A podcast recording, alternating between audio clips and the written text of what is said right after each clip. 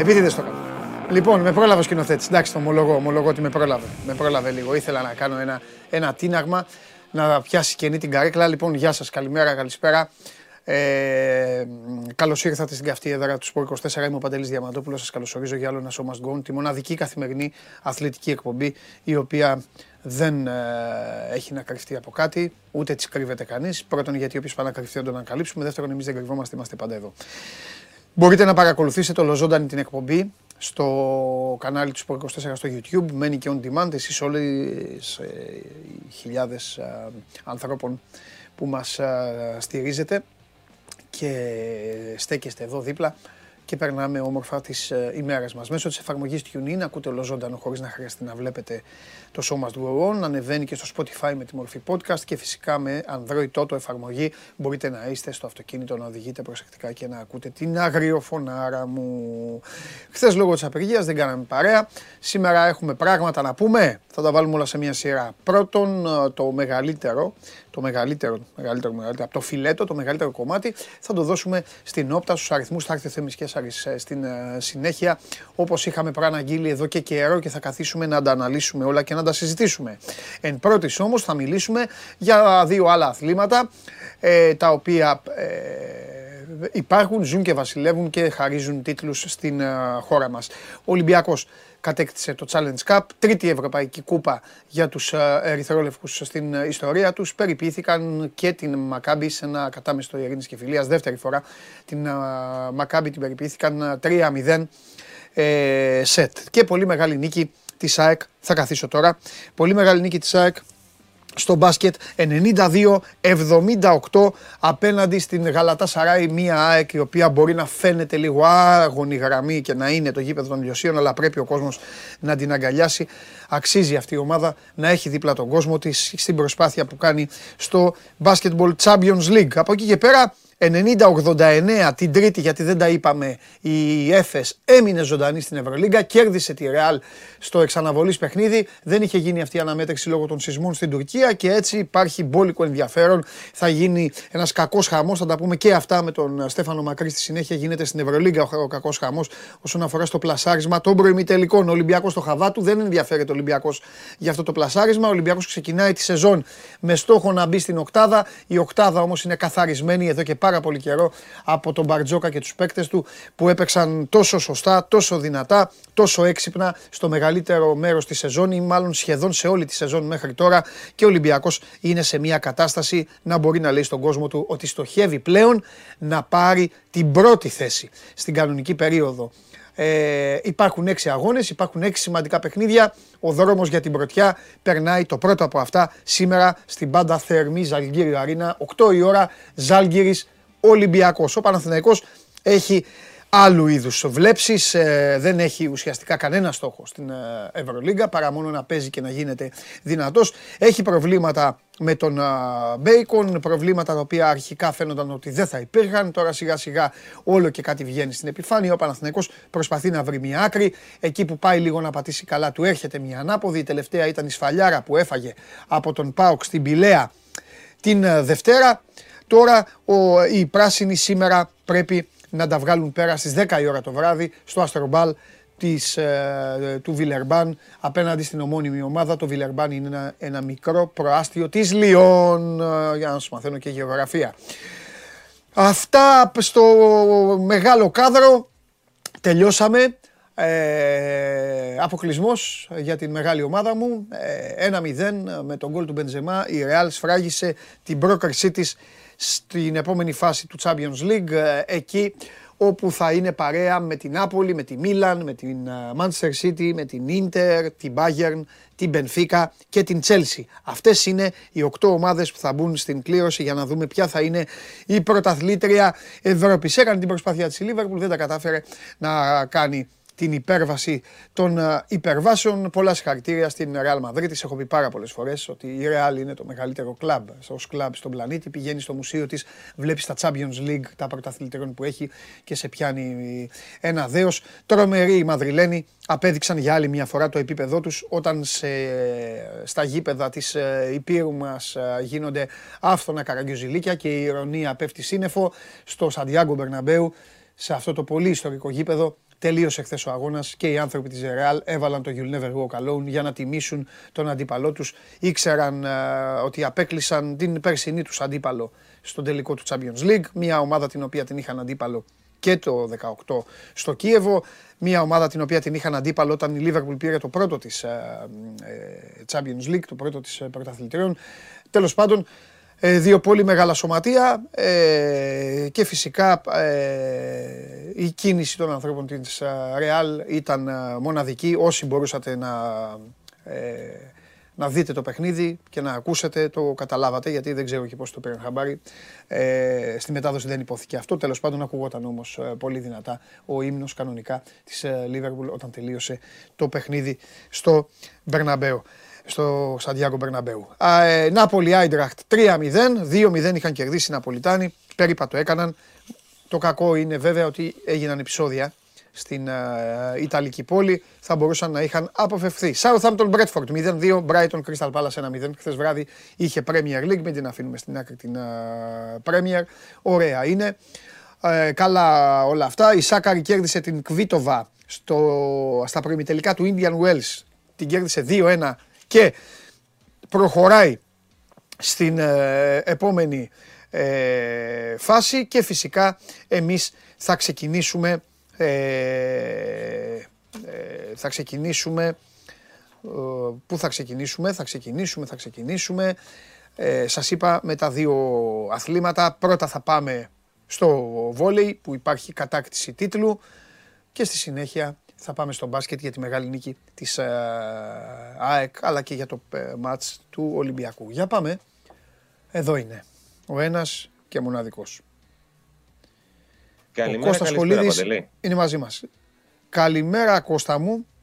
Ε, να πω ότι οι παίκτες του Ολυμπιακού, να πω ότι ε, σωστά ε, κάνοντας το χρέος μας, ε, ντροπή μου βέβαια, γιατί τώρα ο Κώστας Πολίδης θα εξαγριωθεί και θα πει ναι εντάξει πρέπει να κατακτηθεί ένας τίτλος για να ασχοληθείς με αυτά τα παιδιά. Μα το είπα εγώ ίδιος επικοινωνώντας.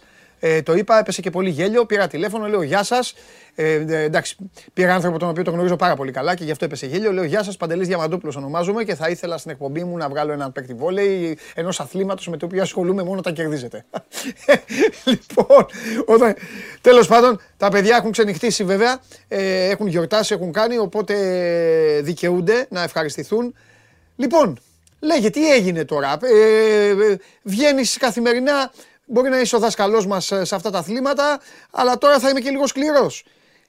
Πήγαν όλες μας οι ομάδες σε αυτή τη διοργάνωση.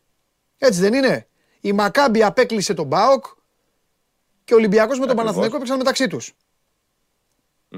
Ωραία. Ε, ε, ναι. Δεν θα σε ρωτήσω γιατί δεν πάνε στη μεγαλύτερη, γιατί θα είναι, είναι ντροπή, δηλαδή την επομένη ενός τίτλου.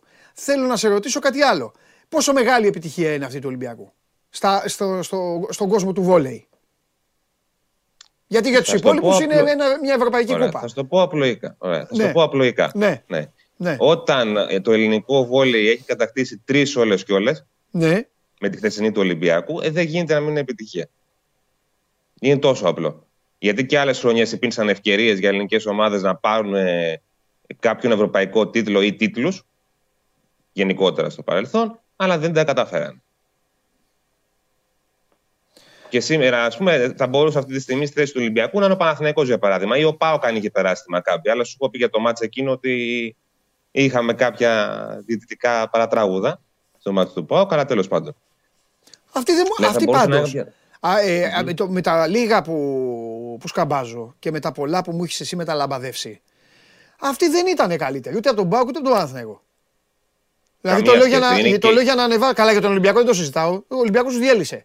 Ε, το λέω για να ανεβάσω και τις ομάδες μας, αλλά και για. και για την αλήθεια. Θα σου, απαντήσω, ναι. ναι. θα σου απαντήσω με κάτι που είπε ο προπονητής του ΠΑΟΚ. Ότι είναι. Δεν τον έφερε για τον Ολυμπιακό, αλλά ισχύει και για την ομάδα τη δικιά του, δηλαδή το ΠΑΟΚ και για τον Παναθηναϊκό. Ναι. Είναι τουλάχιστον δύο σκαλιά πάνω από, από αυτή τη Μακάμπη. Ξεκάθαρα. Δηλαδή, θα σου, πω, θα σου μιλήσω και με, θα σου φέρω ένα, ένα παράδειγμα, έτσι, ναι. για, για να πάμε και στο χθεσινό μας. Διαβάζοντας κάποιος απλά τα στατιστικά, θα πει ότι ο Ολυμπιακός ε, δεν πίεσε τόσο πολύ με το σερβίς γιατί είχε μόνο τρεις άσους. Απλοϊκά, έτσι. Α, ναι. το πούμε. Λοιπόν, ε, αυτό ναι, δεν φίλε, αλλά αυτοί γιατί... δεν μπορούσαν. Αυτοί κάνανε, τρώ, τρώγανε τάπες συνέχεια. Δεν μπορούσα. Αυτό θέλω να σου πω. Σηκώνω τα Εκεί χέρια θέλω να εκεί σε και πάω. τελειώνω. Δεν μπορούσα να πάω. Σαν λες και παίζα μισή δύο ήταν. Εκεί θα σε πάω. Εκεί θα Αλλά σε εγώ πάω. θα έκανα λόμπες. Με φάλτσο. Ναι. Για- για Γιατί, γιατί ο Ολυμπιακός εχθές πες. Ναι. έχει, ε, και όπως και στον πρώτο τελικό έχει κάνει Ναι. πολύ καλό σερβίς τακτικής, δηλαδή έχει σημαδέψει συγκεκριμένους παίκτες, ούτως Ναι. ώστε ο Πασαδόρος που της ε, Μακάμπιο Ιγκλέσιας, ο οποίος δεν είναι, είναι ενσαιρετικός όταν η μπάλα πάει κοντά στο φιλέ, δηλαδή είναι τέλειες όλες τις συνθήκες και παίζει πολύ γρήγορα. ναι. Όταν όμως πάει μακριά, χρειάζεται να παίρνει αργές μπάλες, δεν είναι τόσο καλός. Οπότε ο Ολυμπιακός χάλασε την υποδοχή χωρίς να παίρνει απαραίτητα, απαραίτητα άσους, έτσι. Με αποτέλεσμα ο Ολυμπιακός σε δύο μάτς να κάνει 29 μπλοκ. Πω, πω. Απλοϊκά, Τεράστιο, αυτό, Απλοϊκά. αυτός, ε, Κώστα, είναι τεράστιος αριθμός για βολέι, ε, ή όχι; α, αυτό, θε- αυτό θέλω να Α. σου πω ότι σε αυτά τα, ε, ας πούμε τι είναι 30 έτσι για να το μην πάμε τώρα σε δεκαδικούς, βγαίνουν περίπου 5 μπλοκ ανά σετ. Έτσι. Ναι. Στο ελληνικό πρωτάθλημα ο Ολυμπιακός έχει 2,5 μπλοκ ανά σετ. Αχα. Δηλαδή σ- στα δύο μάτσα έχει κάνει τα διπλάσια μπλοκ Μάλιστα. από ό,τι, συνη- από ό,τι συνήθως. Είναι ε, κάτι που- το οποίο δίνει ξεκάθαρα Ναι. το πόσο έχει- καλά πήγε ο Ολυμπιακός στο κομμάτι της τακτικής, αλλά Ναι. και τη διαφορε- τη διαφορά ποιότητας που υπάρχει. Έτσι. Βεβαίως. Γιατί Τέλος και πάντων, στο καλά, ελληνικό αυτό δεν μας πρωτάθλημα- ενδιαφέρει. Η σημασία έχει ότι Πιέζει. κατακτήθηκε ένας ευρωπαϊκός τίτλος από ελληνική Σαφέστατα. ομάδα. ε, Δεν το συζητάμε αυτό. Ε, Ε, δηλαδή, εννοείται. το, η- το πρόβλημα το να φτιάξουν την ομάδα τους είναι των Ισραηλινών, όχι των ελληνικών ομάδων. Και την Ε, έχουν, να την έχουν φτιάξει να ξέρεις, έτσι. Γιατί είναι μια ομάδα η οποία χτίζεται σε βάθος τριετίας Ναι. ουσιαστικά. Ναι. Και δηλαδή για αυτούς ήταν τρομερή υπέρβαση ότι φτάσανε στον τελικό. Ναι, τους είδα και ευτυχισμένους. Εκεί που Ναι, τε- ήταν- τε- είναι όταν υπέρ- τελείωσε το δεύτερο σετ, δηλαδή στην τηλεόραση που έβρε που το χάζευα λίγο, όταν τελείωσε το δεύτερο σετ, γιατί έκανα ζάπινγκ με τον μπάσκετ, ε, όταν τελείωσε το δεύτερο σετ, ε, πανηγύριζαν οι, παί- οι παίκτες του Ολυμπιακού. Εντάξει, και αυτοί αγκαλιαστήκαν όμως, γελάγανε, λέγανε, κάνανε έτσι, εντάξει. Είναι υπέρβαση όλη αυτή η διαδρομή που έχουν κάνει. Ναι, Έτσι, είναι, η- για να σου καταλάβεις, οι δύο ομάδες που κάνανε υπέρβαση ουσιαστικά σε αυτή τη διοργάνωση ήταν ε, η Μακάμπη και η Μπαστάρτο. Η η οποία Μπαστάρτο, Μπαστάρτο ε. είχε περάσει. Ναι, οι φίλοι θυμάμαι σου. εγώ οι- αυτό όνομα, ε, ναι. ε, ναι, ναι. Ναι, εντάξει, και κοντραστήκαν στα μετελικά και μία από τις δύο πέρασε στο τελικό. Αυτό. Μμμ, μμμ. Ωραία, για τον Ολυμπιακό τι λέμε; Ο Ολυμπιακός αυτή τη στιγμή έχει πάει τύχει το μεγάλο στόχο της χρονιάς του, που ήταν να πάρει το ευρωπαϊκό, και από εδώ και πέρα έχει να διεκδικήσει τους τρεις εγχώριους τίτλους που υπάρχουν το- σε περίπου ένα-ενάμιση μήνα το επόμενο διάστημα εννοώ έτσι, που είναι το League Cup, το κύπελο και το πρωτάθλημα. Οι αντίπαλοι του λίγο πολύ είναι γνωστοί και σχεδόν οι ίδιοι. Δηλαδή στον τελικό του League Cup παίζει με τον Παναθηναϊκό, στο Final Four του κυπέλου είναι Παναθηναϊκός, Ολυμπιακός, ΠΑΟΚ και Μίλωνας. Και αυτές Μίλωνας. οι τέσσερις ομάδες είναι και η, τε- η τετράδα στο, στα play-off πρωταθλήματος. Όχι, ο Φίνικας, ο Μίλωνας είναι. Στο Ο Μίλωνας είναι ο που έχει κάνει εξαιρετική χρονιά Έλα, ρε. και μια συνέχεια δηλαδή ουσιαστικά των τελευταίων χρόνων. Με τον Σάκη Ψάρα, το φαντάζομαι τον ε, γνωρίζουν αρκετοί, Ναι. ε, τον Βασαδόρο τον παλιό. Ναι, ναι. Με τον Βασίλη Μινούδη σε ρόλο team manager. Είναι δηλαδή μια βολεϊκή ομάδα, έτσι, από μια βολεϊκή οικογένεια έχει δημιουργηθεί εκεί πέρα. Ναι. Με νέους Έλληνες. Εντάξει, υπάρχει και ο Ανδρεάδης που είναι μεγαλύτερος, γι' αυτό τον αναφέρω. Και καλούς ξένους. Ο Ανδρεάδης είναι στο Μίλωνα. Ναι, ναι, ναι. ναι. Έλα. Συνεχίζει το θηρίο, εντάξει δεν είναι. Ε, Εντάξει, το έχω πει βόλεϊ, ότι- το βόλεϊ είναι και λίγο πιο ανθεκτικό, δεν είναι αρέσει Κώστα, επειδή δεν έχει και σωματικές... Ε, είναι, δεν- αλλά εντάξει. Εντάξει, ε, κατάλαβα, εξαρτάται- τα αγώνα τα έχει- πηδάς, ναι. κάνεις, ναι, Αυτό εντάξει. ακριβώς, αυτό, Ναι. αυτό. Έτσι. Ε, τώρα το τι θα γίνει στην πορεία της χρονιάς θα το δούμε. Γιατί σου έχω πει και τις προάλλες υπάρχει ένας παράμετρος χ στον Ολυμπιακό. Ναι, Ναι. μεν έχει μεγάλο ρόστερ, αλλά έχει να, δια- να διαχειριστεί και τους πέντε ξένους. Γιατί τώρα στον τελικό με την ε, Μακάμπη Ναι. πένσαν και οι πέντε του, γιατί επιτρέπεται. Ναι, Για να κατα... Η Μακάμπη τώρα την διάρκεια έπαιζε με 7 μη Ισραηλινούς μέσα. Έτσι. Για να μην κοροϊδευόμαστε. χαμός, ναι. Έτσι, ναι, ήταν ε, μια μεικτή κόσμου ουσιαστικά. Ναι. Ε, στο ελληνικό πρωτάθλημα παίζουν τέσσερις. Ναι. Και εκεί θα πρέπει να το διαχειριστεί ο Τζουλιάνι βάζοντας. Ουσιαστικά, εγώ πιστεύω ότι η μόνη αλλαγή που θα κάνει είναι πώ ξεκουράζει σε κάποια μάτια τον Μπαγέν και βάζει τον Κουσταβάο. Να σου πω τώρα, ε, α, ε, ε, Ιταλός ο Τζουλιάνι, ε. Ναι, ναι, ναι. ναι. Καλός Με προπονητής. πλούσιος. Ε, τε, Ιταλός είναι, Πολύ τι θα καλός, κακός είναι. Εντάξει, δεν γίνεται- Καλός δεν προπονητής γίνεται. είναι. Εγώ το καταλαβαίνω, δεν ξέρω κανόνες, και, αυτά- ε, κανόνες εννοώ, δεν, ξέρω, δεν καταλαβαίνω τεχνική είτε, είτε τακτική, αλλά καταλαβαίνω το, από το ύφος του και από τα υπόλοιπα. Εντάξει, χθες βέβαια ήταν και λίγο πάρτι το παιχνίδι, ήταν πάρτι. Δεν ξέρω δηλαδή στα δύσκολα τι κάνει. Αλλά του- να σου πω, τους, άλλους, τους παγκίτες αυτούς γιατί δεν τους έβαλε ρε. Αυτοί που είναι όλο όρθιοι. Όπως έχω πει, το βόλε είναι 6 παίζουν, 6 είναι όρθιοι. Έβαλε μόνο ένα παιδάκι να κάνει δύο σερβίς. Ναι. Ε, δεν ξέρω τώρα αυτό γιατί. Εντάξει, καταλαβαίνω πώς το λες. Ε, εντάξει, ρε, αυτό μάτσα αυτό το έχει κερδίσει όλοι. Θα το κέρδιζε ο Ολυμπιακός. Σιγά. Εκεί στο 20, 11, 12 και 7 και δεν έβαλε και τα άλλα παιδιά μέσα. Ναι. Ε, δεν ξέρω τώρα. Εντάξει. Θα μπορούσε. Α, κύριε Χολίδη, εδώ να ξέρεις, γίνεται κριτική επί παντός επιστητού, να ξέρεις. Δεν είναι τίποτα καλό. Κύριε Τζουλιάνη μου, βάλε να παίξουν και τα άλλα τα παιδιά, να λένε να έπαιξα κι εγώ, να δείχνουν ρε, στα, στα εγγόνια τους. Κοίταξε με εδώ, σερβίρω εγώ, κάνω υποδοχή. Παίξαμε τελικό και το πήραμε. Πόσο αμαρτία είναι. Έτσι το βλέπω. Τέλος πάντων. Για να σου δώσω να καταλάβεις πόσο πού φαίνεται το έργο του Τζουλιάνη, είναι, ε, είναι η περίπτωση του Τζιάβρα. Ναι. Η περίπτωση του Τζιάβρα. Είναι, είναι το λίπερο του Ολυμπιακού, έτσι. Ναι. Είναι ένα παιδί το οποίο με την μπλε φανέλα, ναι. Το οποίο ε, το Ρίντσαν αναγκαστικά έπεσε στα βαθιά. Γιατί, γιατί ο Ολυμπιακός, ε, ο Ζήσης, που ήταν το βασικό του Λίμπερο, έφυγε, πήγε στον Παναθηναϊκό. Ναι. Ο Ολυμπιακός ε. πήρε τον Καρά από τον Παναθηναϊκό, αλλά τραυματίστηκε και έμεινε εκτός ναι. όλη τη χρονιά. Ε, ναι. Και ο, ο Τζιάβρας βρέθηκε να παίζει βασικός. Και η βελτίωσή του είναι τεράστια. Μάλιστα. Και είναι έργο 100% του Τζουλιάνη και είναι και να σου πω ε, και για ένας παίχτη ε, σε μια θέση που ο Ολυμπιακός, επειδή είναι και μικρός σε ηλικία, το λέω, κερδίζει ένα λίμπερο για πολλά ναι. χρόνια. Ο, ο, ο Κουμεντάκης ήταν ο καλύτερος παίχτη του αγώνα, ε. Για μένα ναι. Έχει κάνει βεματσάρα και ο Τράβιτσα, ο οποίος βγήκε και MVP. Ναι. Αλλά ο Κουμεντάκης ε, είναι σε τρομερή κατάσταση. Κάνει μακράν την πιο σταθερή και πιο ποιοτική χρονιά της καριέρας του. Μάλιστα. Το θέμα είναι που θα παίζει το παιδί αυτό του χρόνου. Γιατί αυτά κάνετε στο βολέι. Του χρόνου ο Κουμεντάκης ήταν στον Μπάουκ. Και ο παίκτης του Πάουκ ήταν στον Παναθηναϊκό. Και ο παίκτης του Παναθηναϊκού στον Ολυμπιακό. Γι' αυτό, δεν, υπάρχει δέσιμο, κύριε Χολίδη. Ακούστε με. Κάντε μια μεγάλη ανάλυση εσείς που είναι το άθλημά σας. Πρέπει οι παίκτες να δένονται. Χθες, άκουσε με. Χθες πήγανε 12.000 νοματέοι στο σεφ. Τους είδαν αυτούς. Του χρόνου, του χρόνου, εντάξει δεν θα πάνε, δεν θα δουν, θα είναι στην τηλεόραση. Θα δουν το κουμεντάκι με φανέλα άλλης ομάδας, θα πούνε εσύ αυτός δεν ήταν, καταλαβες τι λέω. Τώρα μου αρέσει που το κακομίρι το κουμεντάκι τον έχω, τον έχω, τον έχω στείλει κι αλλού. Τέλος, καταλαβαίνετε όλοι τι εννοώ τέλος πάντων. Εντάξει, το παιδί αυτό μπορεί να μείνει στον Ολυμπιακό. Ο, ναι. πες αυτόν με το μαλλί το, με το, μαλλί, το τέτοιο, τον Έλληνα που ήταν. Ε, τώρα είναι στον Παναθηναϊκό. Ε, τον Έλληνα. Τον ε, Πετρέα λε. Φίλε, αυτός, συγγνώμη, πώς είναι το μικρό του; Γιώργος. Γιώργο μου, συγγνώμη, μην το πάρεις προσωπικά. Αυτόν εγώ τον έχω δει να κάνει στο Ρέντι εδώ, να δείχνει το στεφανωμένο. Στον Πάοκ να κάνει χέρια ε, Πάοκ, Πάοκ, Βιεϊρίνια, Ελκαντουρί. Τώρα είναι στον Παναθηναϊκό. Ε, δεν είναι, συγγνώμη κιόλας. Σα τη χαλάω τώρα γιατί είναι ένα, μια εορταστική μέρα για το βολί. Αλλά τώρα πες μου, είναι τόσο σοβαρά πράγματα αυτά. Θα σου απαντήσω με το καλύτερο παράδειγμα. Βέβαια, μου απαντήσεις. Επειδή, Μόνο πάνω, επειδή πάνω στο γραφείο πολλές φορές συζητάμε, ναι. ξέρεις, τότε με τον ε, ναι, Λάζαρο τον Χριστοδουλόπουλο για το, τις ομάδες που αγωνιστεί. Ναι, αυτό δεν, είναι το ίδιο. Όλοι... δεν είναι το ίδιο. Περίμενα, άσε να σου πω. Ε, ο, ε, είναι όλοι τους γατάκια μπροστά στον τεράστιο Ανδρέα Ανδρεάδη που έχει αγωνιστεί σε όλους. Ανδρέας Γίγαντας, φίλος μου. Κολοσσός, κάτω τα χέρια τον Ανδρέα. Του το, το, ο Ανδρέας είναι φίλος μου γιατί το έχω πει κατηδίαν. Του, του λέω ρε Ανδρέα, να σε ρωτήσω κάτι. Σαν τα σόβρακα του λέω τι ομάδε αλλάζετε. Ήμαρτον δηλαδή. Έχεις δίκιο. Καταλαβαίνω ότι προφανώς. Τώρα για να το σοβαρέψουμε και λίγο.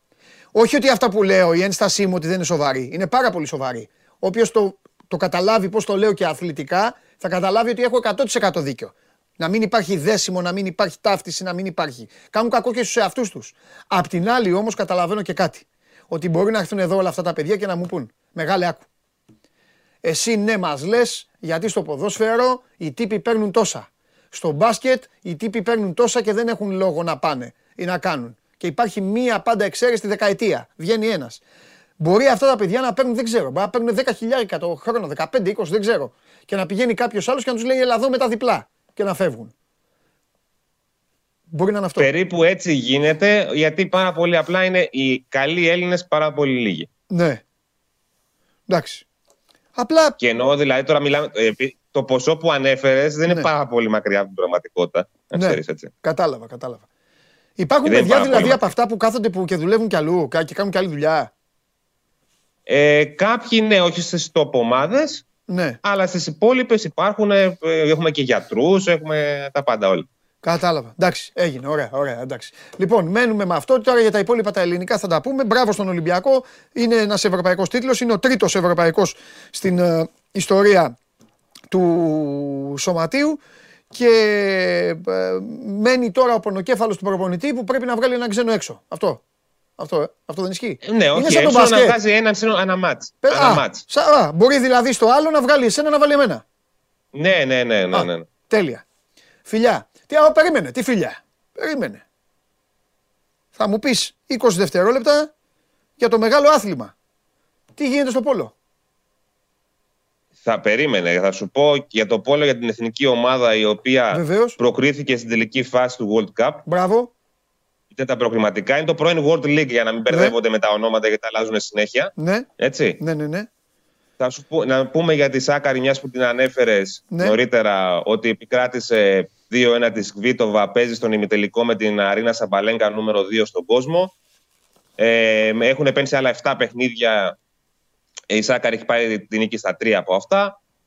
Ε, η Σάκαρη, η οποία μας έκανε άλλη μια ανατροπή εχθέ, μάλλον σήμερα τη ημερώματα, ε, όπου βρέθηκε να κάνει με NC4 και 5-2 στο δεύτερο σετ και κατάφερε και το γύρισε και αυτό. Νομίζω είναι η τέταρτη ανατροπή, αν δεν τα έχω πρόχειρα μπροστά μου, που κάνει στο Indian Wells. Ναι. Ε, τώρα τι να πω για τη Μαρία, δεν, δεν, ε, δεν ξέρω αν το κάνει για γούρι ή για κάτι άλλο. Ναι. Αυτό που κάνει σε αυτό, σε αυτό το τουρνουά είναι απίστευτο Μπράβο. με τις ανατροπές. Αυτό που κάνει με τις ανατροπές είναι απίστευτο πραγματικά. Ωραία. Πόλο, το αναπούμε και το αγώνας με τη Σαπαλέγκα. Ολυμπιακός βουλιαγμένη, εκεί τι γίνεται; Έχουμε ακόμα μέλλον σε αυτά. Περίμενε μέχρι να τελειώσει η φάση των ομίλων να, να, να προκριθούν στο Final Eight. Εντάξει, κύριε Κώστα μου. Θα έχουμε να τα συζητάμε και έχει και γεμάτο καλοκαίρι φέτος. Εθνική. Με εθνική ομάδα εννοώ. ναι, το ναι, κατάλαβα. Ναι. ναι, τι άλλο έχει. Ωραία, τέλεια. Φιλιά. Καλή συνέχεια, Παντελή. Γεια σου, Κώστα μου. Γεια σου, γεια σου Κώστα μου. Λοιπόν, ε, αυτά για το βόλεϊ, για τον ε, Ολυμπιακό που κατέκτησε ε, το Challenge Cup και τώρα έρχεται μέσα η ωραιότερη στιγμή είναι. Η ωραιότερη στιγμή. Αν ήταν βολεϊμπολίστας, ο Στέφανος Μακρύς θα έφευγε από την ομάδα του κάθε μήνα. Θα σπάγει τα ρεκόρ αυτόν. Θα έλεγε έφευγω. Θα παίξω στους άλλους. Μιας και λέμε βόλεϊ, να ξέρετε ότι στο, οι Lakers έχουν την καλύτερη ομάδα στο βόλεϊ. Αλήθεια είναι αυτό. Σε είδαμε, άναψες και μου ήθελα να το πω. Λοιπόν, και οι Lakers ανάψαν το βράδυ, χάσαν από τους Rockets, ε. Χάσαμε. Από τους Rockets. Χάσαμε τους Rockets. Ναι. Ε, δεν έπαιζε τον Davis. Τι δεν κατεβήκαμε, βάλαμε ηθοποιούς. Ε, περίπου. Θα, καλύτερα να κατέβαιναν ηθοποιοί. Και τα Λεμπρόν είναι έξω. Ο Davis δεν παίζει back-to-back παιχνίδια γιατί ακόμα αναρώνει. Ναι. Δεν επιτρέπεται από τους γιατρούς. Ναι. Και ήρθε χειρότερη ομάδα του NBA και σε νίκησε. Μάλιστα. Εντάξει, ψηλά το κεφάλι, συνεχίζουμε. Κλαίει είναι ακόμα εσύ. Ε, συγκινητική, συγκινητική ΑΕΚ. Με αυτή θα ξεκινήσουμε. Mm-hmm. Έκανε κάλεσμα στον κόσμο της, ο κόσμος ανταποκρίθηκε. Δεν είναι και το ευκολότερο γήπεδο. Ένας προαστιακό νομίζω προσεγγίζει εκεί την, την ιστορία. Κάπου εκεί κοντά. Είναι ακόμα το θέμα της συγκοινωνίας. Ναι. Δεν έχει διευθετηθεί όπως θα έπρεπε από το Δήμο. Μεγάλη νίκη. Τεράστια νίκη πρόκριση. Ναι. Κόντρα σε μια ομάδα με πολλαπλάσιο μπάζετ. έχει κερδίσει, νικήσει την Καλατασαράη και στην Τουρκία με 10 πόντους τότε. Έτσι. Και εδώ. Ναι. Η ΑΕΚ θεωρητικά θα μπορούσε ακόμα και να χάσει και μετά να κρυθεί τελευταία αγωνιστική, αλλά δεν περίμενε κάτι τέτοιο. Δεν, δεν είχε κάποιο λόγο. Ήταν καταιγιστική από την τρίτη περίοδο ναι. και έπειτα, ναι. μέσα τρίτη περίοδου. Ε, Συγκλονιστικός Οριόλα. δηλαδή, όποιος έβλεπε το παιχνίδι, ξέρει ότι άλλοι τράβηξαν κουπί. Όπω φαίνεται στο σκοράρισμα και ο Λεμάρ ήταν καταπληκτικός, σε δύο προσθήκες δηλαδή. Ναι. Και ο Βλάντο Γιάνγκοβιτ επίσης, ναι. γιατί και αυτός μεσούς σεζόν ήρθε, ναι. ήταν εξαιρετικός, κυνηγούσε εκεί πέρα τους Αμερικάνους τη Γαλατά. Αλλά αυτά που κάνει ο Ριόλα σε άμυνα για επίθεση, το πώς διαβάζει το παιχνίδι, και έχει κάνει τον Καμπατσά που θεωρείται μεγάλο ταλέντο τον Τούρκο μετά το Σενγκούν να μην υπάρχει στο γήπεδο. Ναι, ναι. Είναι τρομερό. Δηλαδή το πώς θέλει να παίξει με την κλάση του γιατί είναι ξεκάθαρα ένα επίπεδο πάνω. Ο Ριόλο μέχρι πέρσι ήταν Ευρωλίγκα, έτσι. Ναι, ναι, ναι. Ε, Πώς διαβάζεις το παιχνίδι και στις δύο πλευρές του παρκέ είναι συγκλονιστικό. Ναι. Είναι, είναι απλώς παντού, πάντα ναι, εκεί. Έτσι. Και έβαλε και μια δόση αλεγρία στο γήπεδο. Έκανε ε, αυτό ξεσηκώ να βάλει τον κόσμο. Ήταν, ήταν, ήταν ωραία, ήταν ωραία. Έκανα ζάπη, σου λέω, ήταν το, το, το, το ευχαριστήθηκα και εγώ τηλεοπτικά. Και με το Μίμη Παπαγιάννου που ήταν η μέρα. Έτσι. Ε, συγκλώνησε εκ δείχνοντας τα Matrix το Μίμη Παπαγιάννου να τραγουδάει τον ύμνο και όλο το γήπεδο ξεσηκώθηκε.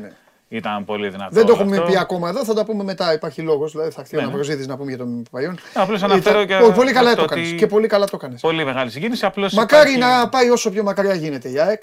Το ξαναλέω. Να πάει όσο πιο μακριά. Ε, Υπάρχει γιατί ένας σημαντικός γιατί αστερίσκος. αξίζει, αξίζει η προσπάθεια όλη αυτή που κάνουν αυτοί οι άνθρωποι.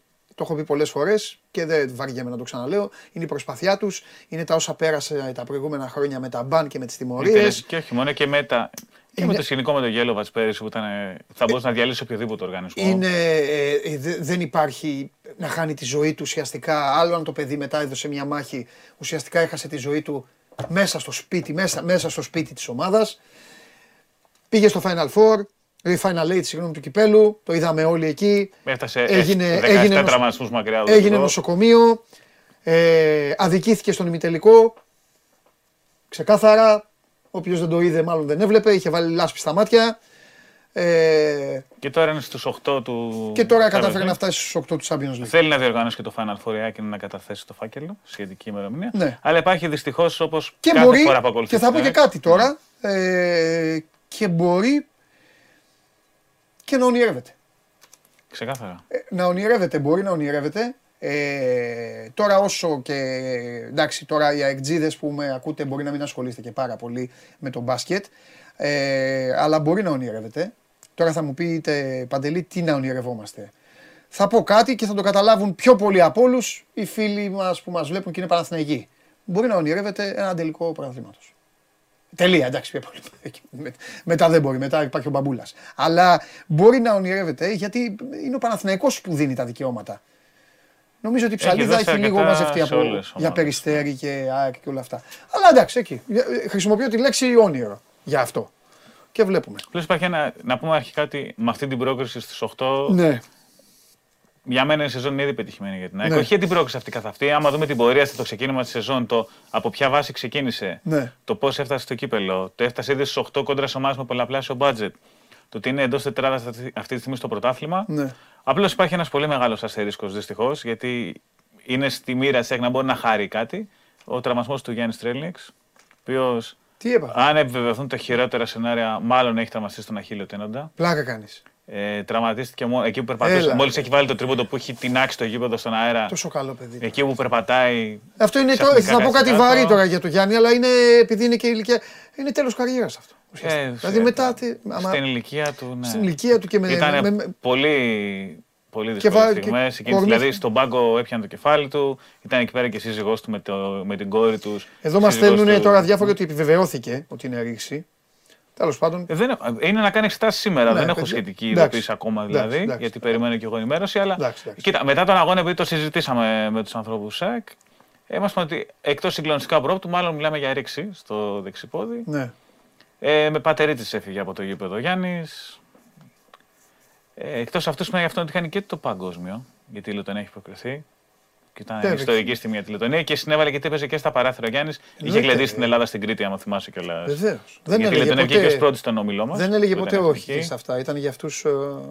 Λοιπόν, Κρίμα, ε, κρίμα, Είναι κρίμα. κρίμα. Είναι τεράστια απ' όλα για την ΑΕΚ, γιατί είναι με διαφορά ο πιο ποιοτικός της παίχτη και περιφερειακός. Και χθες φάνηκε ότι όταν πήγαινε στραβό στο παιχνίδι ήταν αυτός ο οποίος έπαιρνε την μπάλα και λέει: Κοιτάξτε να δείτε. Επειδή έχει παραστάσει που δεν είχε κανείς άλλος παίχτη που ήταν στο γήπεδο.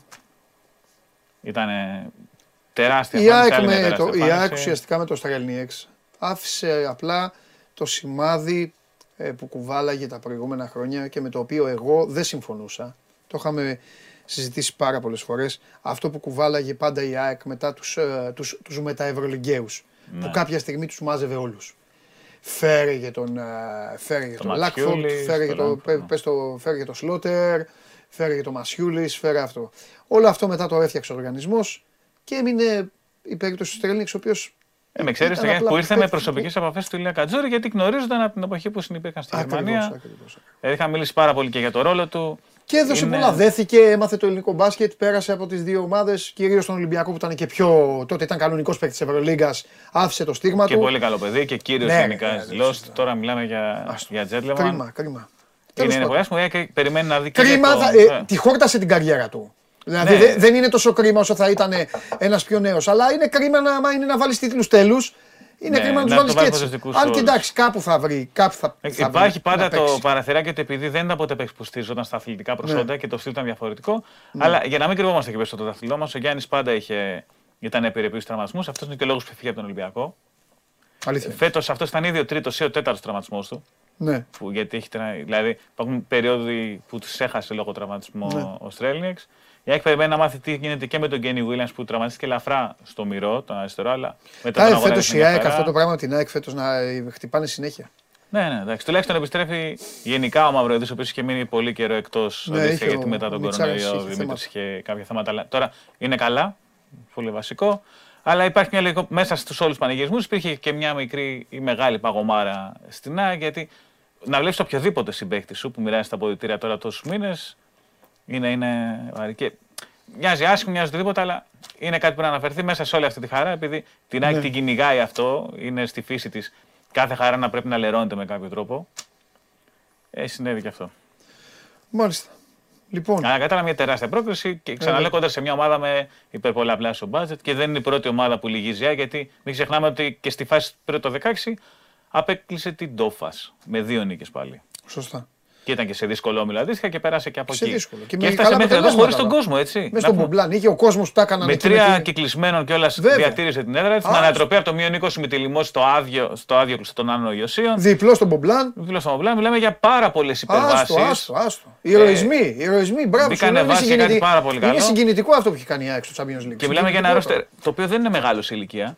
Τα, τα περισσότερα Όχι, και παιδιά έχει είναι και παιδιά, κάτω, ε, βέβαια. Ναι. Και Δηλαδή, έχει ξέρεις τον παιδιά. Εριόλα που ήρθε τώρα και το Γιάννης, όλα τα άλλα Έτσι. παιδιά είναι σε φάση εξελίξιμα. Έτσι, έτσι, εξελίξιμοι και που παλεύουν και να βρουν. Και δεν ήταν και τίποτα να, να, να πεις ότι, θα, να πεις ότι μπαίνει ο Φιλιώνης και ξέρω ότι θα παίξει κάθε, εβδομάδα, κάθε μέρα το Ναι. ίδιο. Και επιστρέφει στη λογική ότι Ήρθε. ξαναδημιουργεί υπεραξίες. Ναι, Το ναι. οποίο είναι πολύ βασικό, όπως τα προηγούμενα χρόνια τότε που έκανε που σήκωνε τα τρόπια, που είχε φέρει τον Μπάντερ, που εκτόξευσε την αξία του και το καθεξής. Ναι. Ο Κέβιν είναι απλώς ένα από τα παραδείγματα. Τώρα βλέπουμε αντίστοιχα πάλι ο Λομάρα Λεβαίνει. Ο Ακίλ Μίτσελ τον έμαθε περισσότερος κόσμος από ότι όταν ήταν στο Ισραήλ. Καλός Βλέπει που μπορεί να φτάσει. Ε, Πόντερ εκεί στον Αϊζέια, μάλιστα παρά το αποτυχημένο περάσμα μετά τον Προμηθέα πέρυσι, άνοιξε όλο το γήπεδο. Ο Αϊζέια με το σου του. Ναι. Είναι, είναι όλα αυτά παίζουν πολύ μεγάλο ρόλο. Η ΑΕΚ έχει κάνει πάρα πολύ μεγάλη προσπάθεια φέτος. Αξίζει στήριξης. Ναι. Και μακάρι και για την ίδια και για το ελληνικό πάση να συνεχίσει ο κόσμος να πηγαίνει στο γήπεδο. Ξέρω ότι πάει, στο, πρωτο- πάει για πρωτάθλημα στο ποδόσφαιρο, το καταλαβαίνω. Αγώνας στην Κυριακή, οκ. Αλλά θα είναι καλό την Τρίτη με τη Μάλαγα, ενώ έχει κρυφτεί υπόκριση παίζει την πρώτη θέση. Θα είναι καλό ο κόσμος να δείξει πόσο κοντά στην ομάδα είναι, ξαναγεμίζοντα το γήπεδο. Νομίζω θα το κάνουν. Νομίζω θα το κάνουν. Θα είναι, θα είναι και. Ξέρεις, είναι συνεχόμενα παιχνίδια. Είναι λεφτά το να δίνεις, λεφτά Τετάρτη, Κυριακή. Γιατί Ναι, έκθεση και εντός τώρα έδρα παίζει Κυριακή με ξανά τον μέσα. Παναθηναϊκό. Είχε παίξει μέσα με τον Ολυμπιακό. Ήταν μέσα με τον Κολοσσό, στο μπάσκετ. Ήταν πολλά εντός, το καταλαβαίνω. Συμφωνώ. Ωραία. Αξίζει Λοιπόν, να αναφερθεί. θες να πεις τίποτα, ε, θες να πεις τίποτα για σήμερα; Ε, Ε, να πούμε ναι. ένα-δύο πραγματάκια. Πρώτα, ένα προμηθέας νίκησε χθες, αλλά έχει καθυλωθεί στο Λονδίνο αυτή τη στιγμή γιατί λόγω της απεργίας Τους τα είπα έξω. του είναι. Τους τα είπα έξω. Γιατί να μην είμαι στον Προμηθέα; Λονδίνο μέχρι την Κυριακή. Κάποιοι ενδέχεται να γυρίσουμε λεωφορείο μέσω Βουλγαρίας, είναι 14 ώρες ταξίδι. Αυτό θέτει ένα αμφιβόλιο και τον αγώνα με την ΑΕΚ το Σάββατο. Δεν έφευγα από το Λονδίνο ποτέ. Ε, ναι, εντάξει, είναι όμορφα στο Λονδίνο. Ε, τι. Ε, ένα αμφιβόλιο τον αγώνα του Σαββάτου περιμένουμε ενημέρωση. Όπως ενημέρωση περιμένουμε για το πιθανή αλλαγή ώρα στο Παναθηναϊκός Ολυμπιακός την Κυριακή για την Basket League που είναι προγραμματισμένος για 7 και 4. Αλλά επειδή στην Ελλάδα δύο ντέρμπι στην ίδια πόλη δεν μπορούν να χωρέσουν Ναι. και 9,5 ώρα είναι ΑΕΚ Παναθηναϊκός στην ΟΠΑΠΑΡΗΝΑ. Ακόμα και το ΑΚΑ, ο Παπαρίνα μοιάζει πιθανό να συναντηθούν τα μαναράκια των δύο και Να υπάρχει σου- ένα σενάριο να πάει πιο νωρίς το παιχνίδι, Να σου πω 4 κάτι. παρατέταρτο, Μια, 4,5. μια χαρά είναι. Ρε. Να σου πω κάτι. Δεν θα σου το πω μόνο επειδή το μάτι είναι και αδιάφορο. Κυριακή είναι. Να πάει εκεί ο κόσμος, εντάξει, ο κόσμος του Παναθηναϊκού που είναι εκεί παιδί, να, πάνε, να πάει ο κόσμος του Παναθηναϊκού, να πάνε με παι- παιδάκια, με νέα παιδιά. Ναι, ε, αλλά λέμε ότι ο άλλος να πάρει επειδή την μπορεί- υπάρχει οικογένειά ο του. κίνδυνος συνάντησης, Να δουν νωρί ναι. το μάτς, μετά να πάνε σπίτι να κάτσουν, να δουν το ποδόσφαιρο, οτιδήποτε. Γιατί πρέπει να γίνει βράδυ το παιχνίδι. Ναι, καλά, 7 και 4 δεν είναι ακριβώς βράδυ. Αλλά... Ναι, αλλά δεν το καταλαβαίνω αυτό στο Ναι, μαγαζί. αλλά απ' την άλλη θα είναι καλό να γίνει νωρί. Είναι όπως λες και εσύ Κυριακή. Και χθες και πολλά παιδιά στο γήπεδο, να πούμε για την ΑΕΚ. Επίσης κάτι το οποίο πιστώνει. Υπήρχαν και παιδιά από ακαδημίες και το καθεξής. Ναι, Τι άλλο. Ο Παναθηναϊκός προκρίθηκε στην Α1 γυναικών στους τελικούς. ναι. Απέκλεισε, όπως αναμενόταν, η Ελευθερία Μοσκάτου Κυριακή και αυτό Ναι. Κυριακή. Ξεκινούν Ναι. οι τελικοί της Α1 γυναικών. Ναι. Ξεκινάνε από το 1-1. Η πρώτη ομάδα θα πάρει άλλες τρεις νίκες. Άρα Ναι. θεωρητικά στις τέσσερις κατακτά το πρωτάθλημα. Ναι. Ο Άντριο Άντριους ανακοινώθηκε από την Μπούρσασπορ. Τέσσερις μέρες μετά την αποδέσμευσή του από τον Παναθηναϊκό. Ναι. Επέστρεψε στην ομάδα που του χάριζε τη μεταγραφή στον Παναθηναϊκό. Και τι άλλο, ναι, ε, βγήκαν κάποιες λεπτομέρειες από τη L'Équipe σχετικά με την τιμωρία του Μάικ James. Έλα ρε. Τη Μονακό. Τι έκανε ο Μάικ ο φίλος Ο μας; Μάικ ε, βγήκε το βράδυ μετά τον αγώνα του Παναθηναϊκού με το Bacon. Σόπα. Σύμφωνα με αυτά τα οποία υποστηρίζει η L'Équipe, να ξεκαθαρίσουμε αυτό, ότι φέρεται λοιπόν σύμφωνα με τη L'Équipe να βγει και μαζί με τον Bacon το βράδυ. Ε, αυτό δεν άρεσε το Μονακό. Σύμφωνα με το ίδιο δημοσίευμα, το οποίο αναφέρει στο James, λέει ότι ο Bacon αντίστοιχα ήταν σε κατάσταση μέθης την επόμενη μέρα και αυτό είναι ο λόγος του αποκλεισμού του. Δεν ξέρω αν αυτός ο λόγος, αλλά το γεγονός ότι την επόμενη μέρα αποκλείστηκε από την αποστολή, ίσως έχει παίξει ένα ρόλο με βάση, άμα ισχύει αυτό το δημοσίευμα της Εκύπ σχετικά με το Bacon. Επίσης, το γεγονός ότι βγήκαν μαζί δύο δείχνει ότι μάλλον δεν είχαν κοντραπέζι στη Μονακό όπως πολλοί είχαν βιαστεί να πούνε ότι James Bacon δεν τα βρίσκαν γιατί σου τάρανε πολύ. Σίγουρα είναι φίλοι. Αλλά λέω, ρε παιδί Συνήθως μου. αυτοί που σουτάρουν πολύ και είναι δύο, πάντα φίλοι είναι. Ναι, ναι, ναι. Άμα δεν σουτάρει κανείς άλλος. Άρια, έτσι, μπράβο. Αλλά επειδή και καλά ο ένας έπαιρνε επιθέσεις από τον άλλον, ε, το γεγονός ότι μοιραστήκανε, ήταν παρέα τέλος πάντων και βγήκανε, δείχνει ότι είναι φίλοι. Όχι πως αυτό ενδιαφέρει τους φίλους της Μονακό ή του Παναθηναϊκού αυτή Σωστό. τη στιγμή. Απλώς να το αναφέρω. Ναι. Πάντα σύμφωνα με τη Λεκύπ. Μάλιστα. Ο, πύρ- ο κύριος Μωράν επίσης έφαγε 8 αγώνες τιμωρία έξτρα από τον NBA για το σκηνικό με το όπλο που βγάζει στα Instagram Live. Είπε συνειδητοποίησα τι μπορώ να χάσω εγώ και η ομάδα μου και κλάψαμε όλοι με τη συγκίνηση του. Αλλά. Λοιπόν, ωραία. Τι βλέπεις σήμερα; Σήμερα έχουμε 7 παιχνίδια. Ναι. Λοιπόν, έχουμε Έφε Παρτίζαν, πολύ μεγάλο παιχνίδι. Πολύ η μεγάλο Έφε τώρα έτσι όπως παιχνίδι. τα έκανε, κάθε φορά που θα παίζει θα λέει μεγάλο Ε, παιχνίδι. τώρα είναι τελικός κάποιο. Πήρε το μα με τη Ρεάλ, τώρα πρέπει να τα βγάλει πέρα με τον Ομπράντοβιτς. Ε, ο Μπουμπουά είναι αμφίβολος για την Έφε. Ναι. Κλασικά ο Κοπρίβιτσα για την Παρτίζαν. Ναι. Ε, μετά είναι Μονακό Βίρτους. Όπως είπαμε, χωρίς Μάικ Τζέιμς, Μονακό. Η Βίρτους παίζει από τα τελευταία χαρτιά σε μια δύσκολη έδρα. Ε, συγγνώμη, χίλια συγγνώμη, Στέφανέ μου, γιατί με έχει τρελάνει ο Μιχάλης. Λοιπόν, Μιχάλη μου, ε, άκουσε με, γι' αυτό που με ρωτάς. Ναι, ισχύει. Ισχύει και φεύγει τώρα σε δύο ώρες. Πάει αεροδρόμιο, πετάει μαζί με το Walkup, τον Μακίσικ και τον Βεζέγκοφ. Πάνε και οι τέσσερις. Τελειώσαμε. Πάμε, συνέχισε. Πού φύγανε; Πάει η Ρεάλο Λούκα, λέει ο Μιχάλης Α. εδώ, Ρεάλ και του είπα. Εντάξει. Δεν ξαναρωτήσεις. Έκλεισε. Πάμε. Ε, τι άλλο, ε, Μακάβι Μπασκόνια. Ναι. Αυτό είναι όμορφο παιχνίδι γενικά. Γιατί είναι και οι δύο ομάδες λίγο κουκουρούκου ενίοτε. Ναι. Οπότε θα έχει το τρέξιμο. Ε, ο Μπάλτουν περιμένει την πρώην ομάδα του. Μία τη πρώην ομάδες του, τέλος πάντων. Ε, Βαλένθια Φενέρμπαχτσε, σε ένα άλλο παιχνίδι το οποίο είναι. Σε βλέπω λίγο εκνευρισμένο. Α, είναι, είναι η μέρα του Μιχάλη σήμερα. Θα γυρίσουμε στα παλιά. Λοιπόν, για πάμε.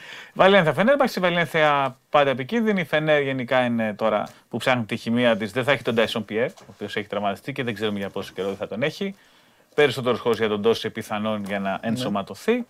Και επίσης Ρεάλ Αρμάνι με την Αρμάνι πάλι να μην έχει ξανά το Σίλτ, ο οποίος ξανά τραυματίστηκε σε αγώνα του Ιταλικού Πρωταθλήματος, ξέχωρα από την Τατό με Χολ. Ναι. Η Ρεάλ κλασικά χωρίς Λούκα, Γιούλ, αφού το πάμε εκεί τη συζήτηση, με μισή ομάδα Ρεάλ, χωρίς Γιούλ, Γκος, Ράντολφ, Γόκαπ, Λούκα και όλους τους άλλους. Χωρίς κανέναν γκάρ δηλαδή. Έτσι. Γιατί πετάνε. Λοιπόν, Λοιπόν. ε, πάμε, τι θέλω να πω. Λοιπόν, τι βλέπεις τώρα, Κάουνας. Καυτό Κάουνας. Καυτό, yeah, sold out. Ε, Μόνο ερωτηματικό Isaiah Taylor για τη Ζάλγκης αν θα παίξει. Ε, η Ζάλγκης παίζει για τη ζωή της στη διοργάνωση. Έρχεται ενημέρωση από την ΑΕΚ τώρα. Εντάξει, εντάξει. Άμα Ε, έχεις κάτι να το ε, δούμε. να το ναι, ναι, δούμε. περιμένουμε το μήνυμα. Λοιπόν, η ΑΕΚ, ε, η ΑΕΚ λέω. Η Ζάλγκης παίζει τη θέση στα πλέον. Ο Ολυμπιακός θέλει άλλη μια νίκη που θα το φέρει πιο κοντά, χωρίς Λούκα Ολυμπιακός. Ναι. Ίσως γι' αυτό πετάει για Ίσως Μαδρίτη. γι' αυτό, μπράβο, σωστό, ναι, επειδή σωστό, σωστό. παραμένει εκτός. Ο Γιώργος Μπαρτζόκας δήλωσε ότι είναι έξι τελική μπροστά και τα λοιπά, Ναι. γιατί η πρώτη θέση είναι σημαντική, αλλά ακόμα δεν έχει εξασφαλιστεί τίποτα. Το οποίο ισχύει κιόλας. Μαθηματικά δεν έχει εξασφαλιστεί αυτή τη στιγμή για τον Ολυμπιακό η πρώτη θέση. Είναι σχεδόν κλειδωμένο, νομίζω βαθματικά δεν έχει εξασφαλίσει την πρώτη στα playoffs, αλλά εντάξει, ας μην γελιόμαστε, είναι καθαρά τυπικό το ζήτημα. Είναι ωραίο παιχνίδι, θα έχει ένταση. Η Ζάλγκε έχει τεστ να κάνει άσχημα τα παιχνίδια της γιατί παίζει πολύ δυναμικά κτλ. Θα έχει ενδιαφέρον να δούμε πώς θα προσπαθήσει να αποκόψει συνεργασία στους Ολυμπιακούς. Στον πρώτο γύρο η Ζάλγκη είχε ορίσει πάρα πολύ τον Ολυμπιακό, αλλά ήταν πρεμιέρα. Σε ένα άδειο σεφ παγωμένο τότε που ο Μπραζδέικης είχε δημιουργήσει θέματα. Εντελώς διαφορετικό το κλίμα. Και περιμένουμε και έχει και Βιλερμπάν Παναθηναϊκό. Χωρίς αγραβάνει ο Παναθηναϊκός. Αυτή είναι η μοναδική αποσία που γνωρίζουμε. Ωραίο. Αυτό θα είναι ωραίο παιχνίδι γενικά ίσως. Λοιπόν, ο Γιώργος κάνει μια ερώτηση πολύ τριγκαδόρικη. Δεν, είναι, ε, ε, δεν υπάρχει αυτό, είναι λίγο λάθος, αλλά εγώ θα την πω εδώ. Γιατί το ρωτάει το παιδί και ρωτάει και ευγενικά. Λέει καλησπέρα. Θα βόλευε να χάσει σήμερα ο Ολυμπιακός από τη Ζάλγκη για να δυσκολέψει την είσοδο της ΕΦΕ στην Οκτάδα για ευνόητους λόγους. Είναι λίγο. Ε, ε, είναι λίγο ύπουλος. ύπουλος ο, Γιώ- ο Γιώργος. Δηλαδή να χάσει ο Το- Ολυμπιακός για να πάθει ζημιά η ΕΦΕΣ να βοηθήσει τη Ζάλγκη. Αλλά Δεν κάνουν τέτοια μωρή ομάδες τώρα. Δεν, δεν υπάρχουν αυτά. Είναι πολύ νωρίς τώρα. Κοίτα, πιστεύω ότι τα, τα κάνουν οι ομάδες. Ναι, δεν λέω ότι τα κάνουν οι ελληνικές ομάδες. Τα κάνουν οι ομάδες. Αλλά έξι αγωνιστικές πριν το τέλος. Και άμα τελικά δεν γίνει και βγει 8η έφε και έρθει εδώ πέρα με το ναι. μαχαίρι στα δόντια, τι γίνεται. Ναι, έτσι, ε, Πάντως γενικά η Ζάλγκη πάντα μπλέκεται σε περίπτωση που κάποιος θέλει να τη κάνει το χατήρι. Αλλά συνήθως ήταν με τη Real αυτό πριν από ναι. χρόνια, τότε που η Real διάλεξε τον Ολυμπιακό. Ναι. Με εκείνο ναι. το Μεντάνσο, με το 3-2 το οριακό. Ναι. Εγώ πιστεύω πάρα πολύ στο κάρμα. Με Ζάλγκη τότε η Real, κάτσε και Γι' αυτό λέω. Ναι. εγώ πιστεύω πάρα πολύ στο κάρμα. Δεν υπάρχει αυτό. Αλλά όταν μπαίνει μια ομάδα στη διαδικασία να καθίσει, να χάσει οτιδήποτε. Έτσι. Νομίζω επειδή το μπάσκετ είναι δίκαιο, άθλημα και η θεή του μπάσκετ είναι δίκαιη. Άμα μια ομάδα πάει να ακολουθήσει τον εύκολο δρόμο, Κάτι σε βάθος χρόνου θα τιμωρηθεί. Συμφωνώ. Δηλαδή, ή μπορεί το κέρδος να είναι τώρα, Μπροστά. αλλά εγώ γι' αυτό σέβομαι απόλυτα, πάντα θα το λέω αυτό. Το 2004 ναι. που η Ελλάδα έπρεπε ναι. να διαλέξει αντίπαλους στου Ολυμπιακούς Αγώνες και το Πόρτο Ρίκο μπήκε μέχρι και με 8 παίκτες μέσα στο παρκέ για να φάει τεχνική ποινή γιατί θέλει τη διαφορά. Ναι. Το Πόρτο Ρίκο διάλεξε την Ιταλία και χασε. Ναι. Η Ελλάδα επέλεξε να νικήσει, διάλεξε την Αργεντινή και χασε. Αλλά είχε χτίσει μια νοοτροπία ο Παναγιώτης Γιαννάκης. Ένα χρόνο μετά σήκωσε το ευρωπαϊκό, δύο χρόνια μετά δεύτερο στο παγκόσμιο. Γιατί αυτά περνάνε στο DNA μιας ομάδας. Πιστεύω και στους παίκτες ότι εγώ δεν διαλέγω ποτέ. Αλήθεια είναι Και πιστεύω ότι όταν η Εθνική διάλεξε τότε και βγήκε τρίτη στο Ευρωμπάσι του 2009, σε βάθος χρόνου αυτό αποδείχθηκε για μένα, δεν το σπίρω διαφωνώ σε αυτό, ότι, γιατί καταλαβαίνω το διαλέγουμε. Αλλά το 2009 η Ελλάδα βγήκε τρίτη διαλέγοντας τότε να αποφύγει η Ισπανία κτλ. Δεν έχουν πάρει μετάλλια από τότε. Όχι πως το διαλέξαμε αντίπαλο το 2009. Όχι, αλλά δεν είναι. Ναι, ναι, ναι. Αλλά για μένα όλο αυτό περνάει κάπως σαν, σαν αυτή η μπάλα να θέλει να σου πει: Κοίτα να δεις, καλύτερο είναι να παίζει straight κάθε παιχνίδι. Έτσι. Και βλέπουμε. Αλλά this is just me, που λένε και στο χωριό μου. Δεν έχει, δεν έχεις άδικο. Στεφανάρα μου, σε ευχαριστώ για άλλη μια φορά. Θα τα πούμε. Θα είμαστε συνδεδεμένοι γιατί σήμερα είναι η μέρα Ευρωλίγκας. Είπαμε πάρα πολλά για την ΑΕΚ και την επιτυχία της. Και εδώ πάντα συνεχίζουμε. Δώστε μου λίγο την κάρτα να πάμε στο μαγικό κόσμο του, του στοιχήματος. Ο Τσάρλι. Τι δίνει ο Τσάρλι, τι δίνει ο Τσάρλι; Να μπει και ο Μάνος τώρα μέσα να πούμε δύο λόγια ε, και εμείς ε, ως εκπομπή λίγο να τιμήσουμε ε, τη μνήμη του Μίμη Παπαϊωάννου. Σοσιαδάδ Ρώμα Χ2 διπλή ευκαιρία. Ε, Ουνιόν Σαν Σιλουάζ. Ουνιόν Βερολίνου. Πρόκριση των ε, Γερμανών. Arsenal Sporting. Over. Ξαναλέω. Χ2 η Ρώμα στο πανέμορφο Σαν Σεμπαστιάν. Αν δεν έχετε πάει να πάτε. Ουνιόν, ε, η μία Ουνιόν με την άλλη Ουνιόν ο Τσάρλι πάει με τους Γερμανούς, πρόκριση και Arsenal Sporting over. Μάνος Ναυροζίδης, ο άνθρωπος των 7 θαλασσών, των 8 υπήρων, ο άνθρωπος που κινείται και κάνει τα 5 μέτρα σε 1,5 λεπτό. Λοιπόν, τέλος πάντων δεν θα πούμε για την ΑΕΚ σήμερα, είπαμε για την πασχετική ΑΕΚ. Ε, δεν νομίζω ότι κανείς ΑΕΚΤΖΙΣ ε, θέλει να ακούσει κάτι που να αναφέρεται αυτή τη στιγμή στη λέξη ΑΕΚ και να μην είναι αποκλειστικά και μόνο για αυτόν τον άνθρωπο ο οποίος χάρισε στους παλαιούς ζωντανά χάρισε πολύ μπάλα με το ταλέντο του. Μια σπουδαία προσωπικότητα του ελληνικού ποδοσφαίρου, ο Μίμης Παπαϊωάννου, έφυγε χθες από τη ζωή στα 81 του χρόνια, γεννημένος το 1942.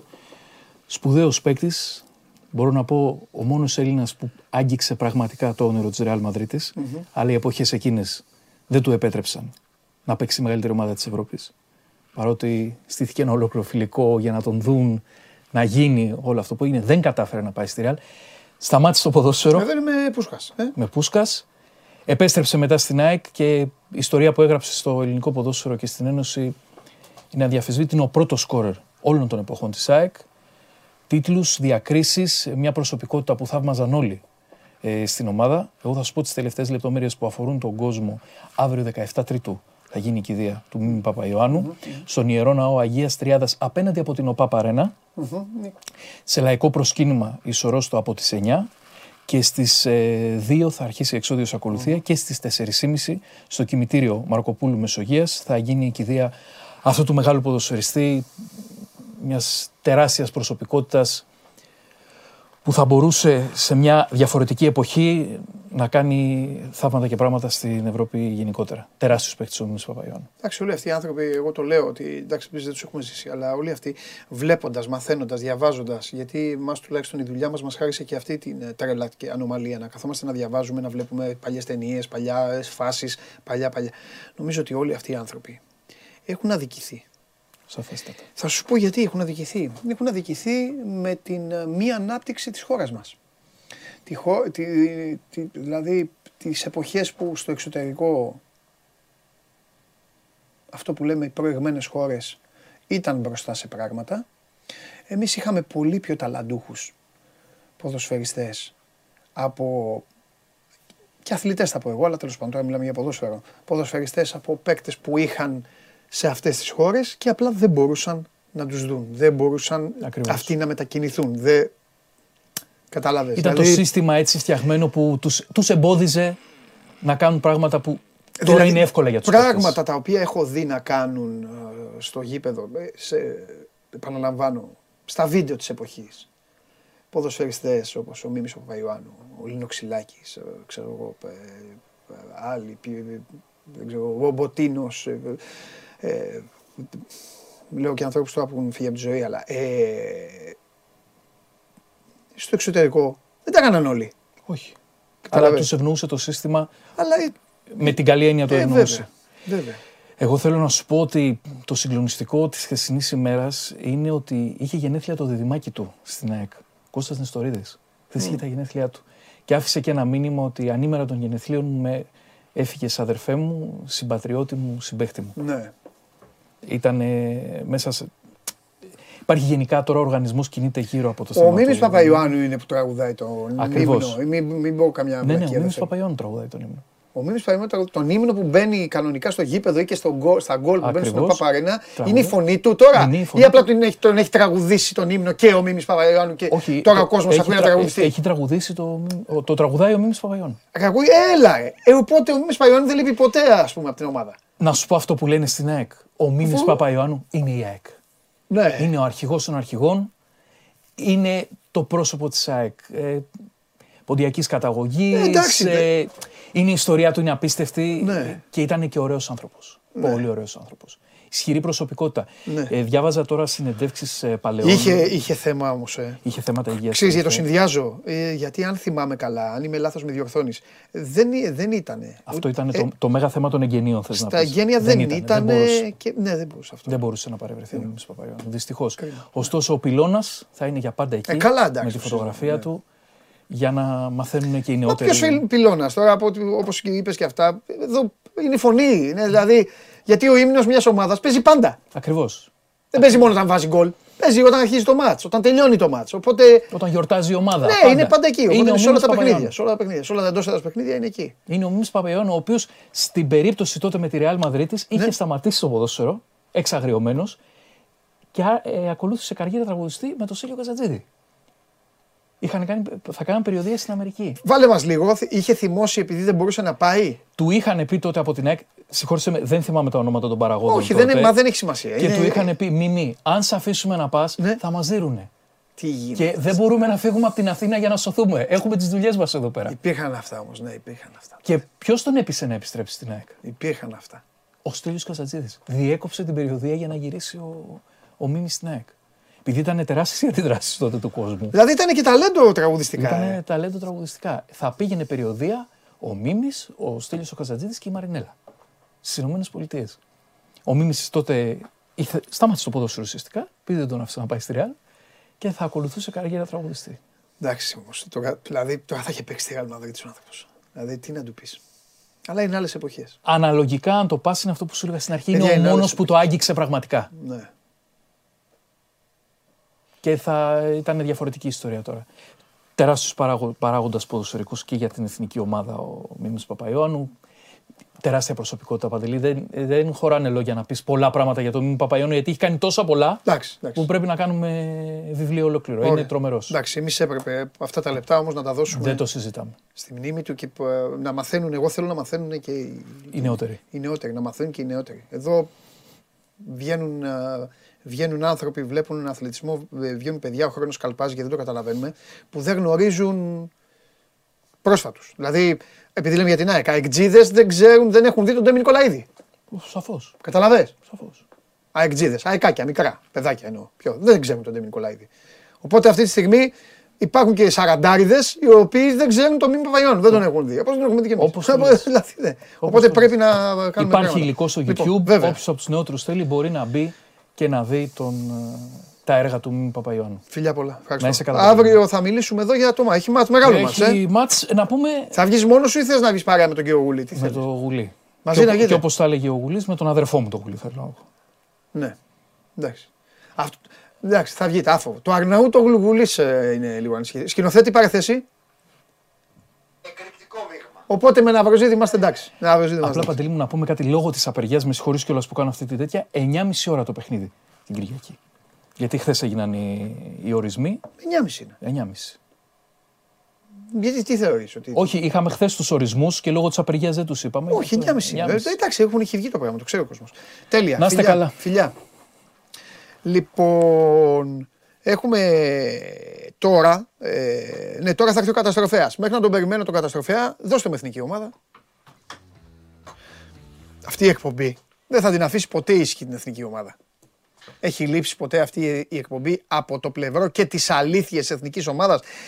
Τόσα σκληρά πράγματα έχω πει τους προηγούμενους μήνες. Και βλέπετε ότι δικαιώνεται η εκπομπή με τις επιλογές. Μου ζητάγατε εσείς να παίζουνε... Εφάπαξ. Πάμε! Αυτή είναι η εθνική μας ομάδα. Αθανασιάδης! Κύριε Αρναούτογλου, τον έβαλα εθνική ομάδα. Και ας έλεγες εσύ. Λοιπόν, Πασχαλάκης, ο καλύτερος από όλους αυτή τη στιγμή στην ε, Ελλάδα. Βλαχοδήμος, βασικός πρέπει να είναι στην εθνική ομάδα. Μπάλντοκ, Γιαννούλης Ρώτα, Τσιμίκας, Χατζηδιάκος Κουλιαράκης, Μαυροπάνος, Ρέτσος, Τζαβέλας, Μπακασέτας Μπουχαλάκης Κουρμπέλης, Μάνταλος, Παπανικολάου Σιώπης, Χατζηγιοβάνης, Φορτούνης, Κωνσταντέλιας, Λιμνιός Μασούρας Πέλκας, Γιακουμάκης, Ιωαννίδης Παυλίδης. Θα πω κι άλλη μια μεγάλη ε, κουβέντα. Πολύ ταλέντο αυτή η ομάδα. Εννοείται ότι θα τη στηρίξετε την ομάδα, αλλιώς θα με βρείτε μπροστά σας. Αλλά και άτυχη ομάδα έπρεπε να, να έρθει το ρημάδι το πλήρωμα του χρόνου, να περάσει λίγο καιρός, να φτιάξουμε, να μπουν παίκτες, να, να, να γυρίσουν παίκτες, να βγάλουμε παίκτες, να εμφανιστεί ο Κωνσταντέλιας, να, να, να, να, να επανέλθει ο Φορτούνης, να γίνει όλο αυτό και να έχουμε όμιλο τώρα με Ολλανδούς και Γάλλους. Αλλά όπως λέει εδώ και ο Σιριώδη που δεν ζητάει ποτέ συγγνώμη, Nations League και βλέπουμε. Nations League και βλέπουμε. Λοιπόν, Υπάρχουν, πάντα θα υπάρχουν ερωτήματα, πάντα θα υπάρχει γιατί δεν πήρε το Δουβίκα, πάντα θα υπάρχει για τον Ντόι, είναι θέμα γραφειοκρατικό για όσου βιαστείτε να ρωτήσετε. Πάντα θα υπάρχει έλα μωρέ ποιος τάδε γιατί δεν πήρε τον τάδε, αλλά αυτή είναι η μοίρα όλων των εθνικών ομάδων του πλανήτη. Όλων. Οπότε, καλοδεχούμενα όλα τα σχόλια, φάτε τα μουστάκια σας, έτσι κι αλλιώς αν δεν τρώτε τα μουστάκια σας δεν το αντέχετε. Έλα μέσα καταστροφέα.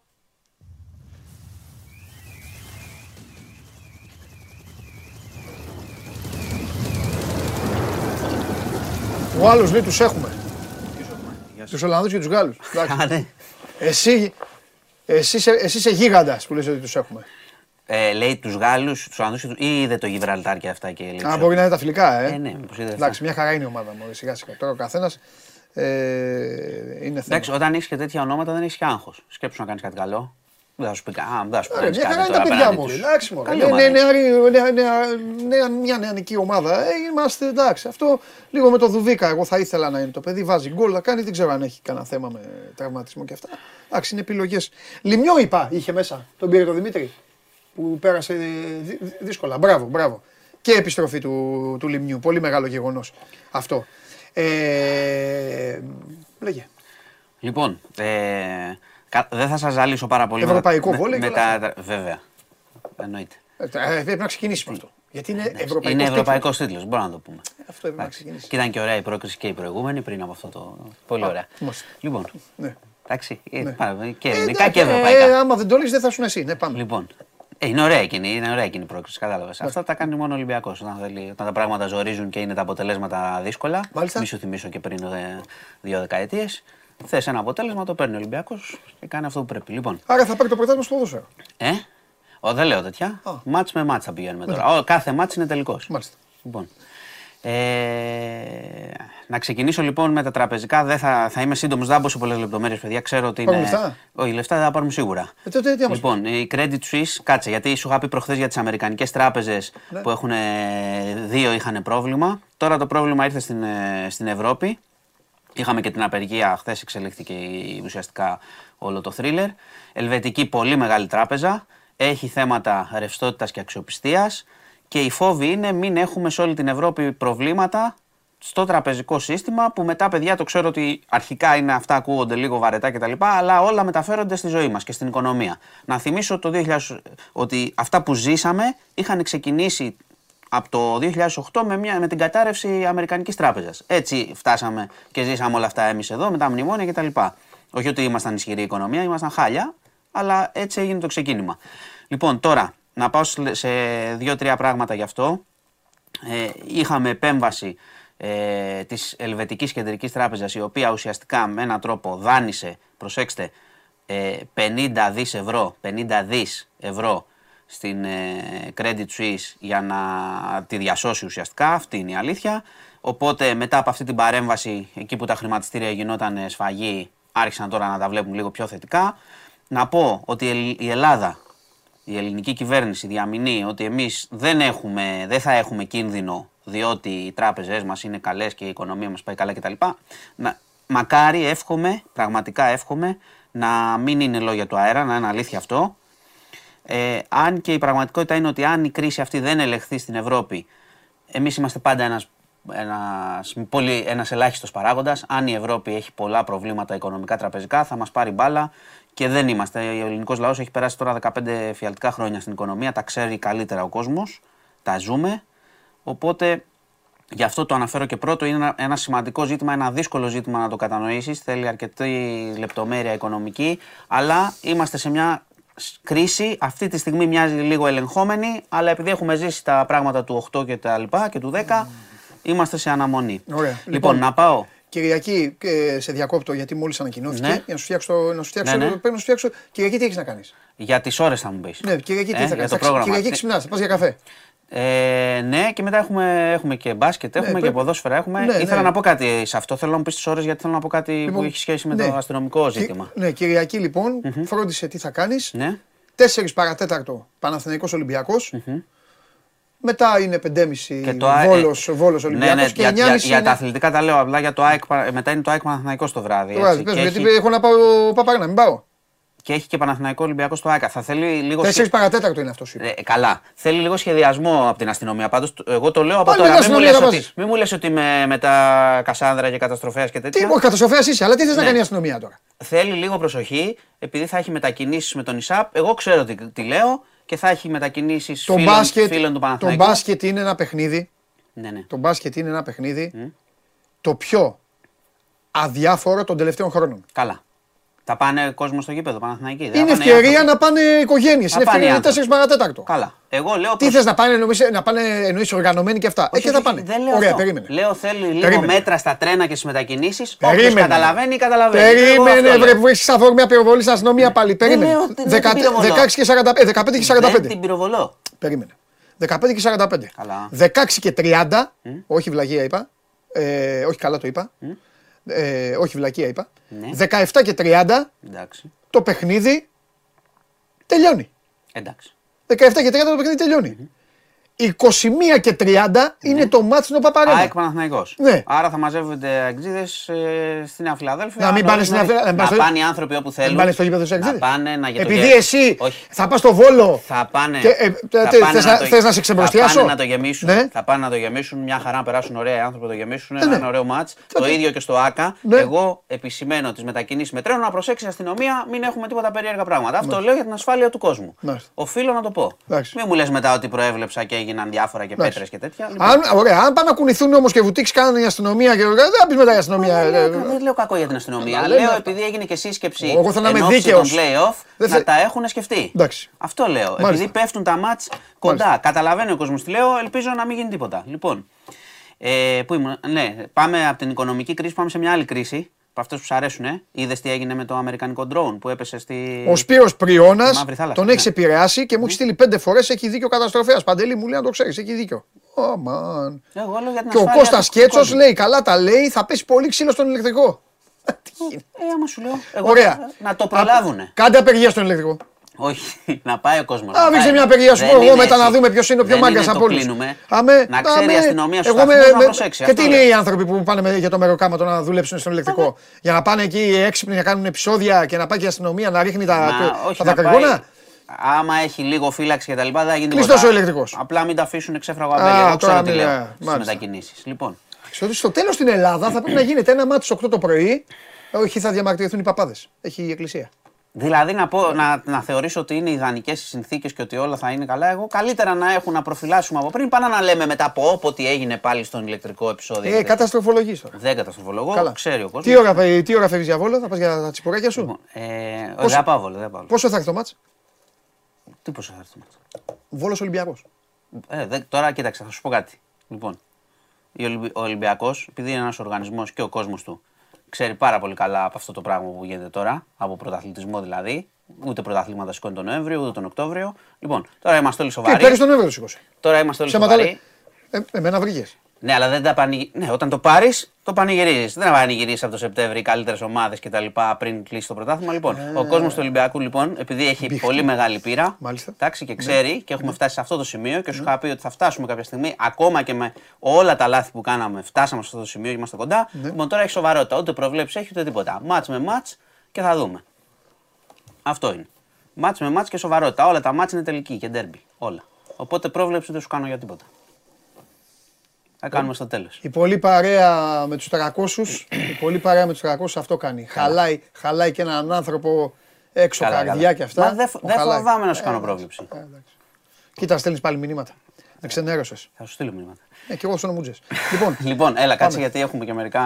Τι; Ε, Σήμερα με- μου είπες light αυ- να το πάμε. Αυτό με το αεροπλάνο είναι σοβαρό που έγινε. Το είδες με την Αμερική και τη Ρωσία. α, που ρίξανε... Ε, Ναι, πρόσεξε. Ε, πέταγε εκεί πάνω από μαύρη θάλασσα αμερικανικό drone. Ναι. Εντάξει, δεν είναι και πολύ αθώα αυτά. Ναι. Εντάξει, έχουν και τα λογισμικά τους έχουν και τα κατασκοπικά τους. Ε, οι Αμερικανοί λένε ότι είναι πώς, διεθνής ο εναέριος χώρος. Οι Ρώσοι λένε ότι ε, και λόγω του πολέμου έχουν κλείσει εναέριους χώρους εκεί, δεν μπορείς να πετάς όπου θες. Οπότε τι έγινε, προφανώς ε, επειδή θέλει λίγο προσοχή και η ορολογία, δεν πήγε το μαχητικό το ρωσικό να καταρρύψει το drone. Έκανε όμως κάτι, έκανε το εξής. Πήγε όπως πέρναγε το drone, το οποίο κοστίζει 32 εκατομμύρια δολάρια Κατά τύχη το βρήκε. και άφησε, όπως πέρασε το μαχητικό, άφησε καύσιμα. Τα καύσιμα πέσανε πάνω στον drone, του κάνανε ζημιά μεγάλη και ουσιαστικά οι Αμερικανοί το έριξαν μετά. Ήτανε, το εξανάγκασε σε πτώση. Είναι από τις πρώτες, είναι απ' τις- νομίζω η πρώτη επαφή των δύο στρατών με οποιοδήποτε τρόπο από όταν άρχισε ο πόλεμος ε, της Ουκρανίας. Οι Αμερικανοί από απόσταση διέγραψαν το λογισμικό του drone ώστε κατά την πτώση τα συντρίβια να μην τα βρουν οι Ρώσοι. Μάλιστα. Ε, εντάξει, και από τις δύο πλευρές μετά το επεισόδιο ε, υπάρχει μια ψυχραιμία. Κάλεσε και ο Biden το Ρώσο πρέσβη εκεί να τα πούν. Αλλά ήταν, ήτανε, την ώρα που συνέβη δηλαδή, ήταν προχθές το βράδυ, ήταν έτσι λίγο ζώρικη η κατάσταση να ακούσω ότι drone αμερικανικό με ρωσικό είχαν οποιοδήποτε ζήτημα. Ε, ουσιαστικά το ρίξαν οι Ρώσοι, ας πούμε. Αυτή είναι η ιστορία. Άφησαν τα, έπεσαν πάνω τα, τα καύσιμα Μάλιστα. και το έριξαν. Λοιπόν, επίσης έχουμε μεγάλη απεργιακή κινητοποίηση ε, με έτοιμα να αποδοθούν οι ευθύνες για τα τέμπη.